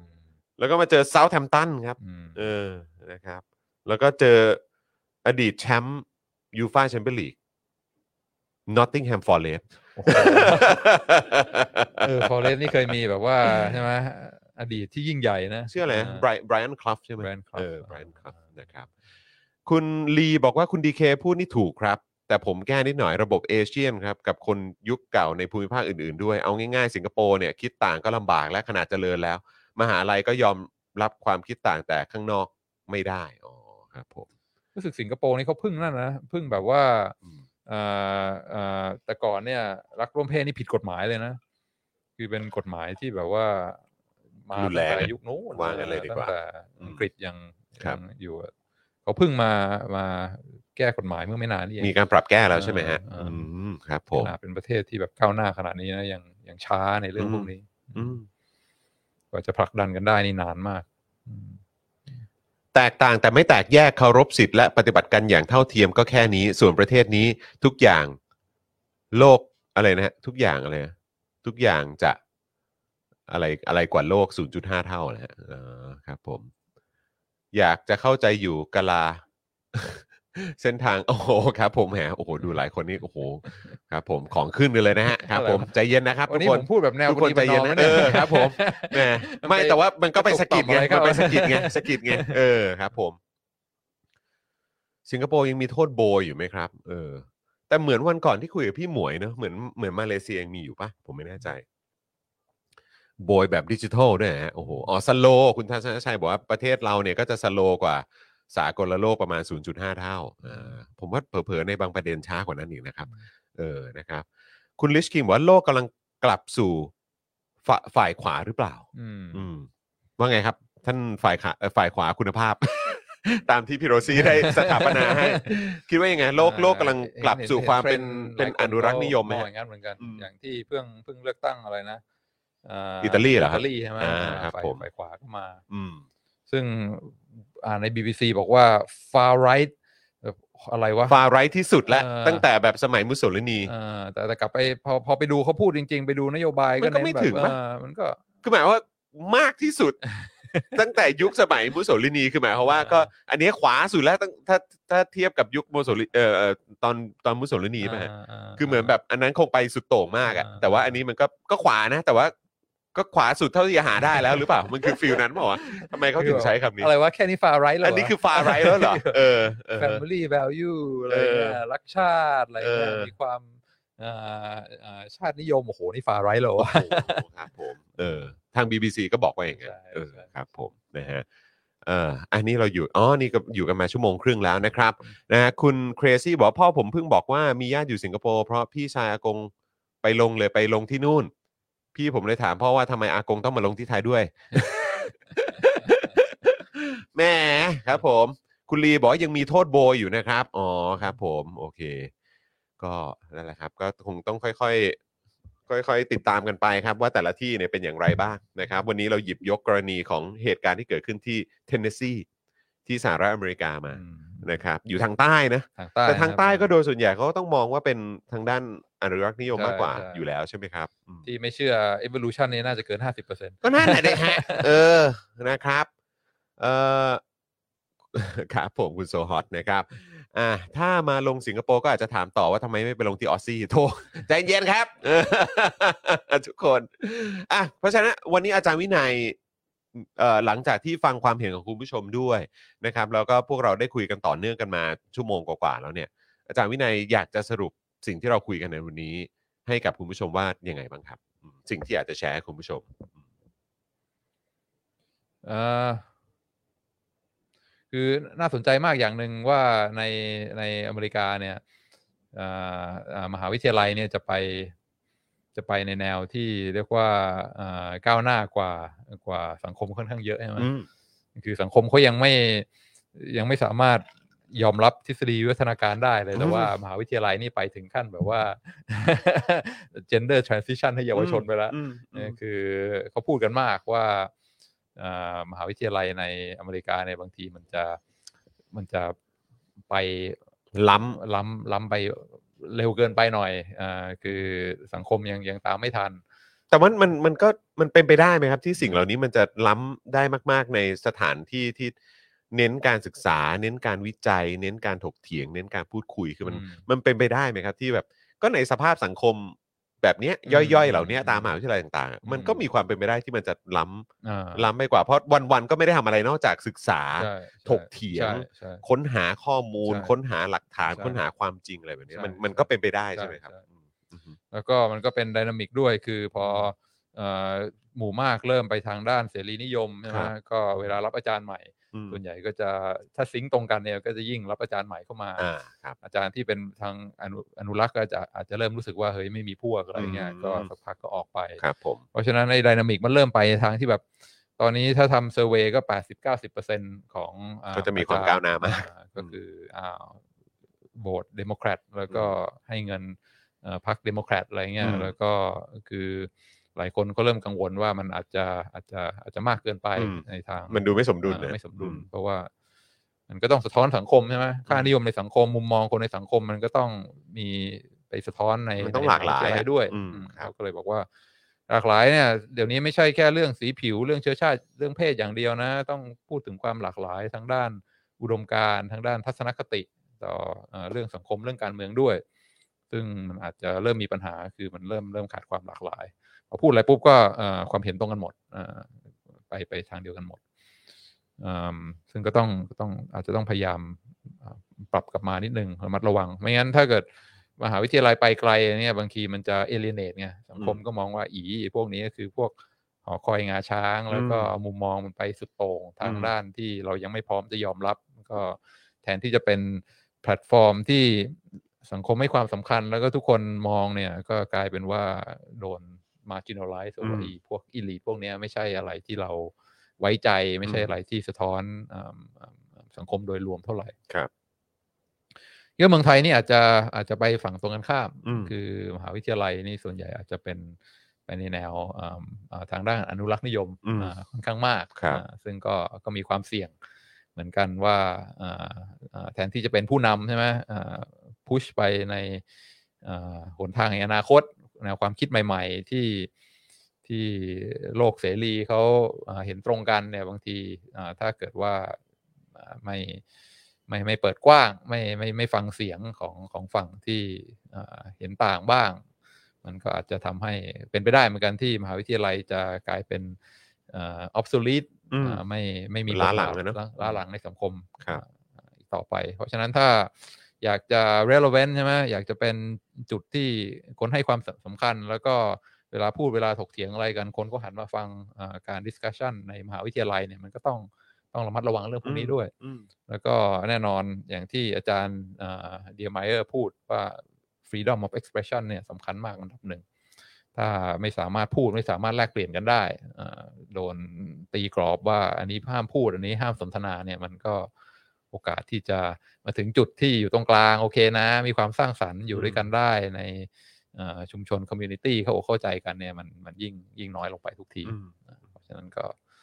ก็หันมามองมหาวิทยาลัยไทยก็อาจจะต้องเออถอดบทเรียน อืม แล้วก็เริ่มให้ความสำคัญเรื่อง freedom of expression มากขึ้น อืม อ่าแล้วก็สุดท้ายก็ต้องอ่ามันก็เป็นคอมมูนิตี้เดียวกันนะ แน่นอนเรามีค่านิยมพื้นฐานที่ต้องต้องยึดไว้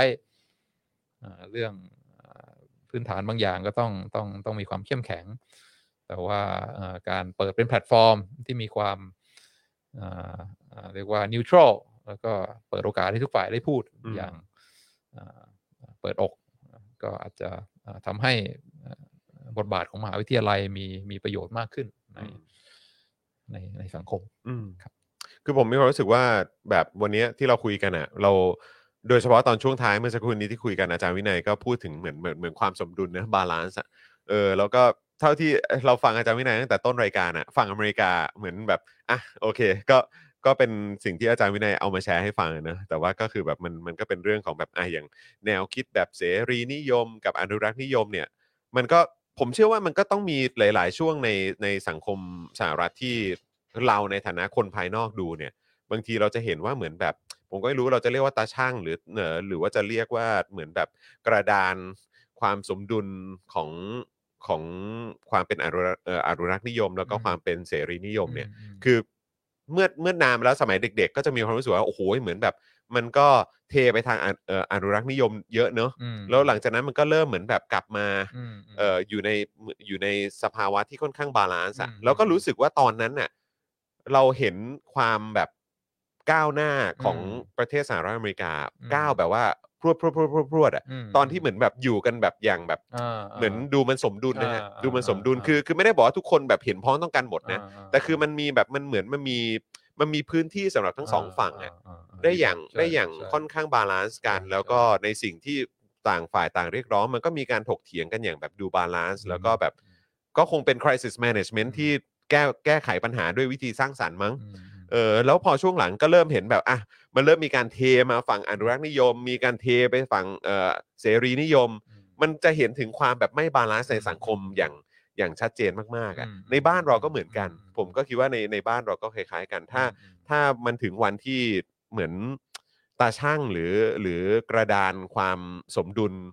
ของความเห็น อืม ทั้งสองฝ่ายในสังคมเนี่ยมันมันอยู่ในจุดที่อยู่ร่วมกันได้เนี่ย ม เออก็คิดว่าสังคมมันจะก้าวกระโดดไปไกลมาก อื นะ ม เพราะมันมีความเข้าใจและ อ่ารั รับฟังกันมากยิ่ง อ่า ขึ้น ดีมากดีมาก เออแต่พอมันถึงจุดหนึ่งที่มันเทไปฝั่งหนึ่งแปลว่า ฝั่ง ไม่ ฝั่ง เวิร์กละ เออฝั่งใดฝั่งหนึ่งกำลังไม่รับฟัง อืม กันและกันแหละ โอ้ใช่ เอ ใช่ อผมว่า ใช่ มัน ดี มันมีความเป็นไปได้มากๆ แล้ว ถูกต้อง สิ่งที่อาจารย์วินัยยกให้เห็น อยู่ตอนเนี้ยมันก็พอมองย้อนกลับมาบ้านเราเนี่ยเออมันก็มันก็ทำให้เราเราเห็นปัญหาของสังคมจริง ๆ นะฮะ อืม ว่า อืม ว่ามัน ใช่ เป็นอย่างไร ใช่ อะไรอย่างนี้ ใช่ใช่ ถ้าในมหาวิทยาลัยพูดอะไรออกมาแล้วก็ทุกคนเอออเห็นด้วยกันหมดเนี่ยไม่มีการแบบว่าเอ่อเห็นต่างอะไรบ้างเนี่ยน่าจะน่าจะเรียกว่ามันออฟบาลานซ์ไปแล้ว ใช่ใช่ใช่ใช่จริง ๆ ครับ คือทำไปเล่นไปนะ คือบางทีเราก็แซวกันเนี่ยโอ้โหเสรีนิยมเออลิเออเป็นลิเบอรัลเออ ฝั่งนี้เป็นแบบเออเป็นอนุรักษ์นิยม พวกล้าหลัง หรือว่าอาจจะเป็นแบบอ่ะขวาคุณภาพอะไรเงี้ยเออแบบบางที คือบางทีเราอาจจะเห็นอะไรพวกนี้นะแต่ว่าถ้ามันอยู่ในจุดที่มันบาลานซ์กันนะเนอะเออมันจะแบบมันจะทำให้เห็นว่าอ๋อแบบเหมือนต่างฝ่ายต่างก็แบบพยายามจะ move forward กันข้างหน้ากันทั้งคู่อะไรเงี้ยผมก็คิดว่ามันมันมันมันสะท้อนให้เห็นในสังคมจริงๆอะว่าสังคมที่มันกำลังฟังก์ชันอยู่อันนี้ก็เป็นเรื่องหนึ่งที่เรา อืม เราปฏิเสธกันไม่ได้ อืม เพราะแนวคิดมันมี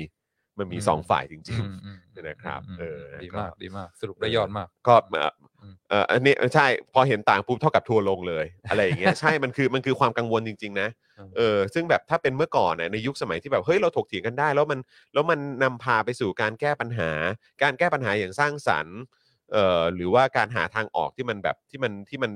แฮปปี้กันทุกฝ่ายหรือว่าเอออย่างน้อย ไม่ทำให้อีกฝ่ายหนึ่งเนี่ยรู้สึกถูกทิ้งไว้อะไรอย่างเงี้ยเออมันมันมันมันมีความละมุนละม่อมกว่า อืม เออมีมีความพยายามอยากจะหาทางออกกันมากกว่า เออ แต่ว่าพอมันพอมันแบบเห็นต่างกันสุดขั้วมากๆ เนี่ย ตอนเนี้ยมันมันไปถึงจุดที่แบบว่าอีกฝ่ายหนึ่งมึงไม่ควรอยู่แล้วแหละซะมากกว่า คือแบบว่าเราเราต้องโละทิ้งแนวคิดแบบนี้ไปได้แล้ว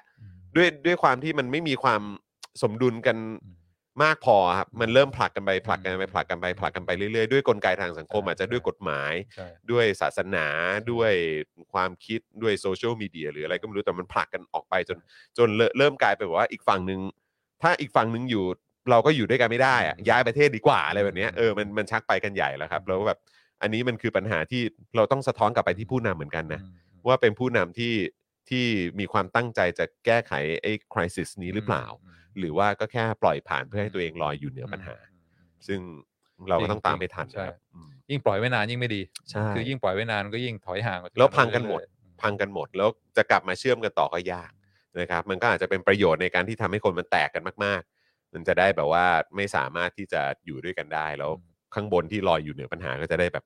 สบายๆ นะครับ ปล่อยให้ข้างล่างมันตีกันเองเออนะครับเออก็หวังหวังเป็นอย่างยิ่งว่าเราจะไม่เป็นอย่างนั้นนะครับ มากไปกว่านี้ คุณทัศนชัยบอกว่าบ้านเราไม่ได้ใช้ตาช่างครับเออใช้กิโลช่างผักครับ บนกิโลก็เป็นทหารครับโอ้โหครับ ผมนะฮะ เห็นต่างอย่างมีเหตุผลทั้งสองอ๋อต้องเห็นต่างอย่างมีเหตุผลทั้งสองฝ่าย เออแต่อันเนี้ยผมผมเข้าใจนะ คือแบบว่าคือบางที ผมผมก็เข้าใจในมุมที่คุณมิโรเกรพูดนะ แต่อีกมุมหนึ่งผมก็มีความรู้สึกว่า แต่ในเมื่อฝั่งหนึ่งอะ่ะมันหรือว่าหรือแม้กระทั่งทั้งทุกฝั่งแหละ ไม่ได้ถูกปฏิบัติอย่างเป็นธรรมอะ่ะเออ มันก็มันก็จะมีความรู้สึกว่าเหมือนแบบเหตุผลของอีกฝั่งมันไม่ใช่เหตุผลหรืออะไรแบบเนี้ยนะครับ เพราะฉะนั้นคือบางทีเราก็ต้องย้อนกลับมาดูภาพรวมของสังคมด้วยนะครับ ว่าแล้วแล้วมันมีมันมีสังคมเรามันเป็นเหตุผลหรือเปล่าตอนเนี้ยนะครับนะฮะอ่ะโอเค คุณผู้ชมนี่เที่ยงครึ่งแล้วนะครับ เดี๋ยวส่งอาจารย์วินัยไป ไปเอ่อทานข้าวกลางวันก่อนด้วยนะครับ แล้วก็วันนี้มีสอน อ่าอ่าช่วงเย็นก็ช่วงเย็น อ๋อ จะใส่เสื้อตัวนี้ไปสอนไหม เออ นะฮะคือจะไม่มีปัญหาใช่ไหมฮะ เข้าไปในคลาสนี่จะไม่โดนแบบลูกศิษย์คอมเมนต์ใช่ไหมฮะ อาจจะแบบว่าโดนประเมินปลายภาคอาจจะคะแนนตกลงไปเยอะอะไรเงี้ยแต่ว่าสาวกผีสาวกของ อ๋อ โอเค โอเค โอเค ก็ทำเป็นเล่นไป อ่ะเปลี่ยนก่อนนะเปลี่ยน แหม แต่สาวกผีเนี่ยก็ชนะทีมฉันมาแล้วไง เออ สาวกโขงก็นี่ไง ก็เพิ่งคว้าแบบโอ้โหเจริญรุ่งเรืองมาก เออ แหม ก็ให้โอกาสคนแบบอยากจะคัมแบ็กกันบ้าง เออ นะครับ คุณมิรามุมิมิราหรือเปล่าบอกว่าเคารพความคิดเห็นคนอื่นได้นะ แต่ไม่ได้หมายความว่าเราเห็นด้วยกับเขาใช่ใช่ใช่ครับใช่ครับ เรารับฟังเราแชร์ความเห็นกันได้ คุณลีบอกว่าอุ้ยชั่วโมงครึ่งแล้วยังไม่ได้กินข้าวเลยอ๋อนี่ไงคุณลีบอกว่ากำลังอินกับเนื้อหาของเราในวันนี้ครับ ขอบคุณ เออนะครับ ขอบคุณมากเลยนะครับนะฮะอ่ะคุณผู้ชมเดี๋ยวเย็นนี้พี่ใหญ่ครับวันนี้เย็นเย็นนี้มีคุณไทนี่ใช่ไหมหรือเปล่า วันนี้วันจันทร์น่าจะเป็นจอห์นกับปาล์ม อ๋อผมผมไม่แน่ใจเหมือนว่าเออแบบไทนี่เขาสลับหรือเปล่า หรือว่าเมื่อเมื่อสัปดาห์ที่แล้วก็ไม่รู้เนอะวันนี้แค่ 2 คนใช่ไหมครับ อ่าวันนี้เป็นจอห์นปาล์มไทนี่ อ่าใช่ผมก็คุ้นๆอยู่ คุ้นๆอยู่นะครับ ว่าคุณไทนี่เขาจะขอสลับมาเป็นวันนี้ ไทนี่สลับมา ใช่นะครับนะอ่ะโอเคก็เดี๋ยวถ้าตามคิวเนี่ยก็คือสัปดาห์นี้ได้เจอไทนี่สองวัน ใช่ครับ ก็คือวันจันทร์กับวันพฤหัสนะครับผมนะเพราะฉะนั้นใครคิดถึงไทนี่สีท่าแซะนะครับ ก็เดี๋ยวเจอกันได้เย็นนี้ สีท่าแซะ สีท่าแซะเออเขาเขาตั้งชื่อตัวเองไงว่าสีไงสีสีแห่งทุ่งลาเวนเดอร์นะฮะแต่ว่าจริง ๆ แล้วนางเป็นแบบว่าสีของหมู่บ้านท่าแซะของพวกเรานั่นเองนะครับนะฮะอ่ะก็เดี๋ยวเราก็จะเบรกกัน 1 สัปดาห์เนอะสำหรับเอ่อสำหรับเอ็กซ์คลูซีฟกับอาจารย์วินัยนะครับ ก็เดี๋ยวกลับมาเจอกันในสัปดาห์อีก 2 สัปดาห์ อ่า นะครับ ปลย ว่า เดือนปลายเดือน อาจารย์วินัยจะมาพร้อมกับหัวข้อไหน แล้วก็หวังเป็นอย่างยิ่งเลยว่าอาจารย์วินัยกลับมาเนี่ยจะมาพร้อมกับชัยชนะนะเออนะครับขอให้กลับมาพร้อมกับชัยชนะของอาร์เซนอลแล้วกัน ยังอยู่ เ ท็อปโฟก็ ท็อปโฟก็โอเคแล้ว เออแหม่ตามสไตล์นะ เราไม่ขออะไรเยอะ เออครับผมแค่ประมาณนี้ก็พอ เดี๋ยวจะกลายเป็นได้คืบเจ้าสองเออครับผม นะครับเออคุณดีเคว่าสัปดาห์ที่แล้ว คุณไทนี่เนี่ยเป็น วันพฤหัสแหละครับ อ๋อ โอเค ได้เลย ได้เลยนะครับแหมวันนี้ขอบคุณอาจารย์วินัยมากนะครับ วันนี้เราก็ได้คุยกันในประเด็น นี่เราก็กระโดดกลับไปกลับมานะ ฝั่งอเมริกากับฝั่งประเทศไทยด้วยเหมือนกันนะครับ สะท้อนกลับไปกลับมา นะครับ ก็รู้สึกว่าเข้มข้นแล้วก็สนุกเช่นเคยนะครับนะวันนี้ก็ขอบคุณอาจารย์วินัยมากนะครับ อีก 2 สัปดาห์ช่วงปลายเดือนเดี๋ยวกลับมาเจอกับอาจารย์วินัยกันนะครับ แต่ว่าวันนี้หมดเวลาแล้วครับ เดี๋ยวส่งอาจารย์วินัย อ่าพักผ่อนกลับบ้านนะครับไปเตรียมตัวสอนหนังสือช่วงเย็นนี้ก่อนละกันนะครับ แล้วเดี๋ยวเย็นนี้5้าโมงครึ่งก็เจอกับ Daily Topics ได้นะครับ กับผมจอมยูนะครับคุณปาล์มแล้วก็คุณไทยนี้ด้วยนะครับนะส่วนวันนี้หมดเวลาแล้วนะครับ ผมจอมยูนะครับอาจารย์วินัยวงศ์สุรวัตรนะครับ แล้วก็พี่ใหญ่สป็อคดักทีวีนะครับ พวกเรา 3 คนลาไปก่อนนะครับ สวัสดีครับ Daily Topics กับจอห์นวินยู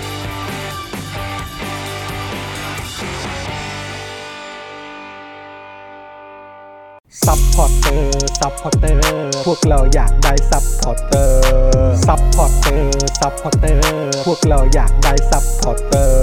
ไม่มีเงินก็ไม่เป็นไร แต่ถ้ามีเงิน สมัครซัพพอร์เตอร์ซัพพอร์เตอร์ซัพพอร์เตอร์พวกเราอยากได้ซัพพอร์เตอร์ซัพพอร์เตอร์ซัพพอร์เตอร์พวกเราอยากได้ซัพพอร์เตอร์กดง่ายๆ แค่กด จอยด้านล่าง หรือว่ากด subscribe กันด้วยสมัครกันหน่อย ซัพพอร์เตอร์ซัพพอร์เตอร์พวกเราอยากได้ซัพพอร์เตอร์ซัพพอร์เตอร์ซัพพอร์เตอร์พวกเราอยากได้ซัพพอร์เตอร์ซัพพอร์เตอร์ซัพพอร์เตอร์พวกเราอยากได้ซัพพอร์เตอร์ซัพพอร์เตอร์ซัพพอร์เตอร์พวกเราอยากได้ซัพพอร์เตอร์ซัพพอร์เตอร์เมมเบอร์ชีพสมัครซัพพอร์เตอร์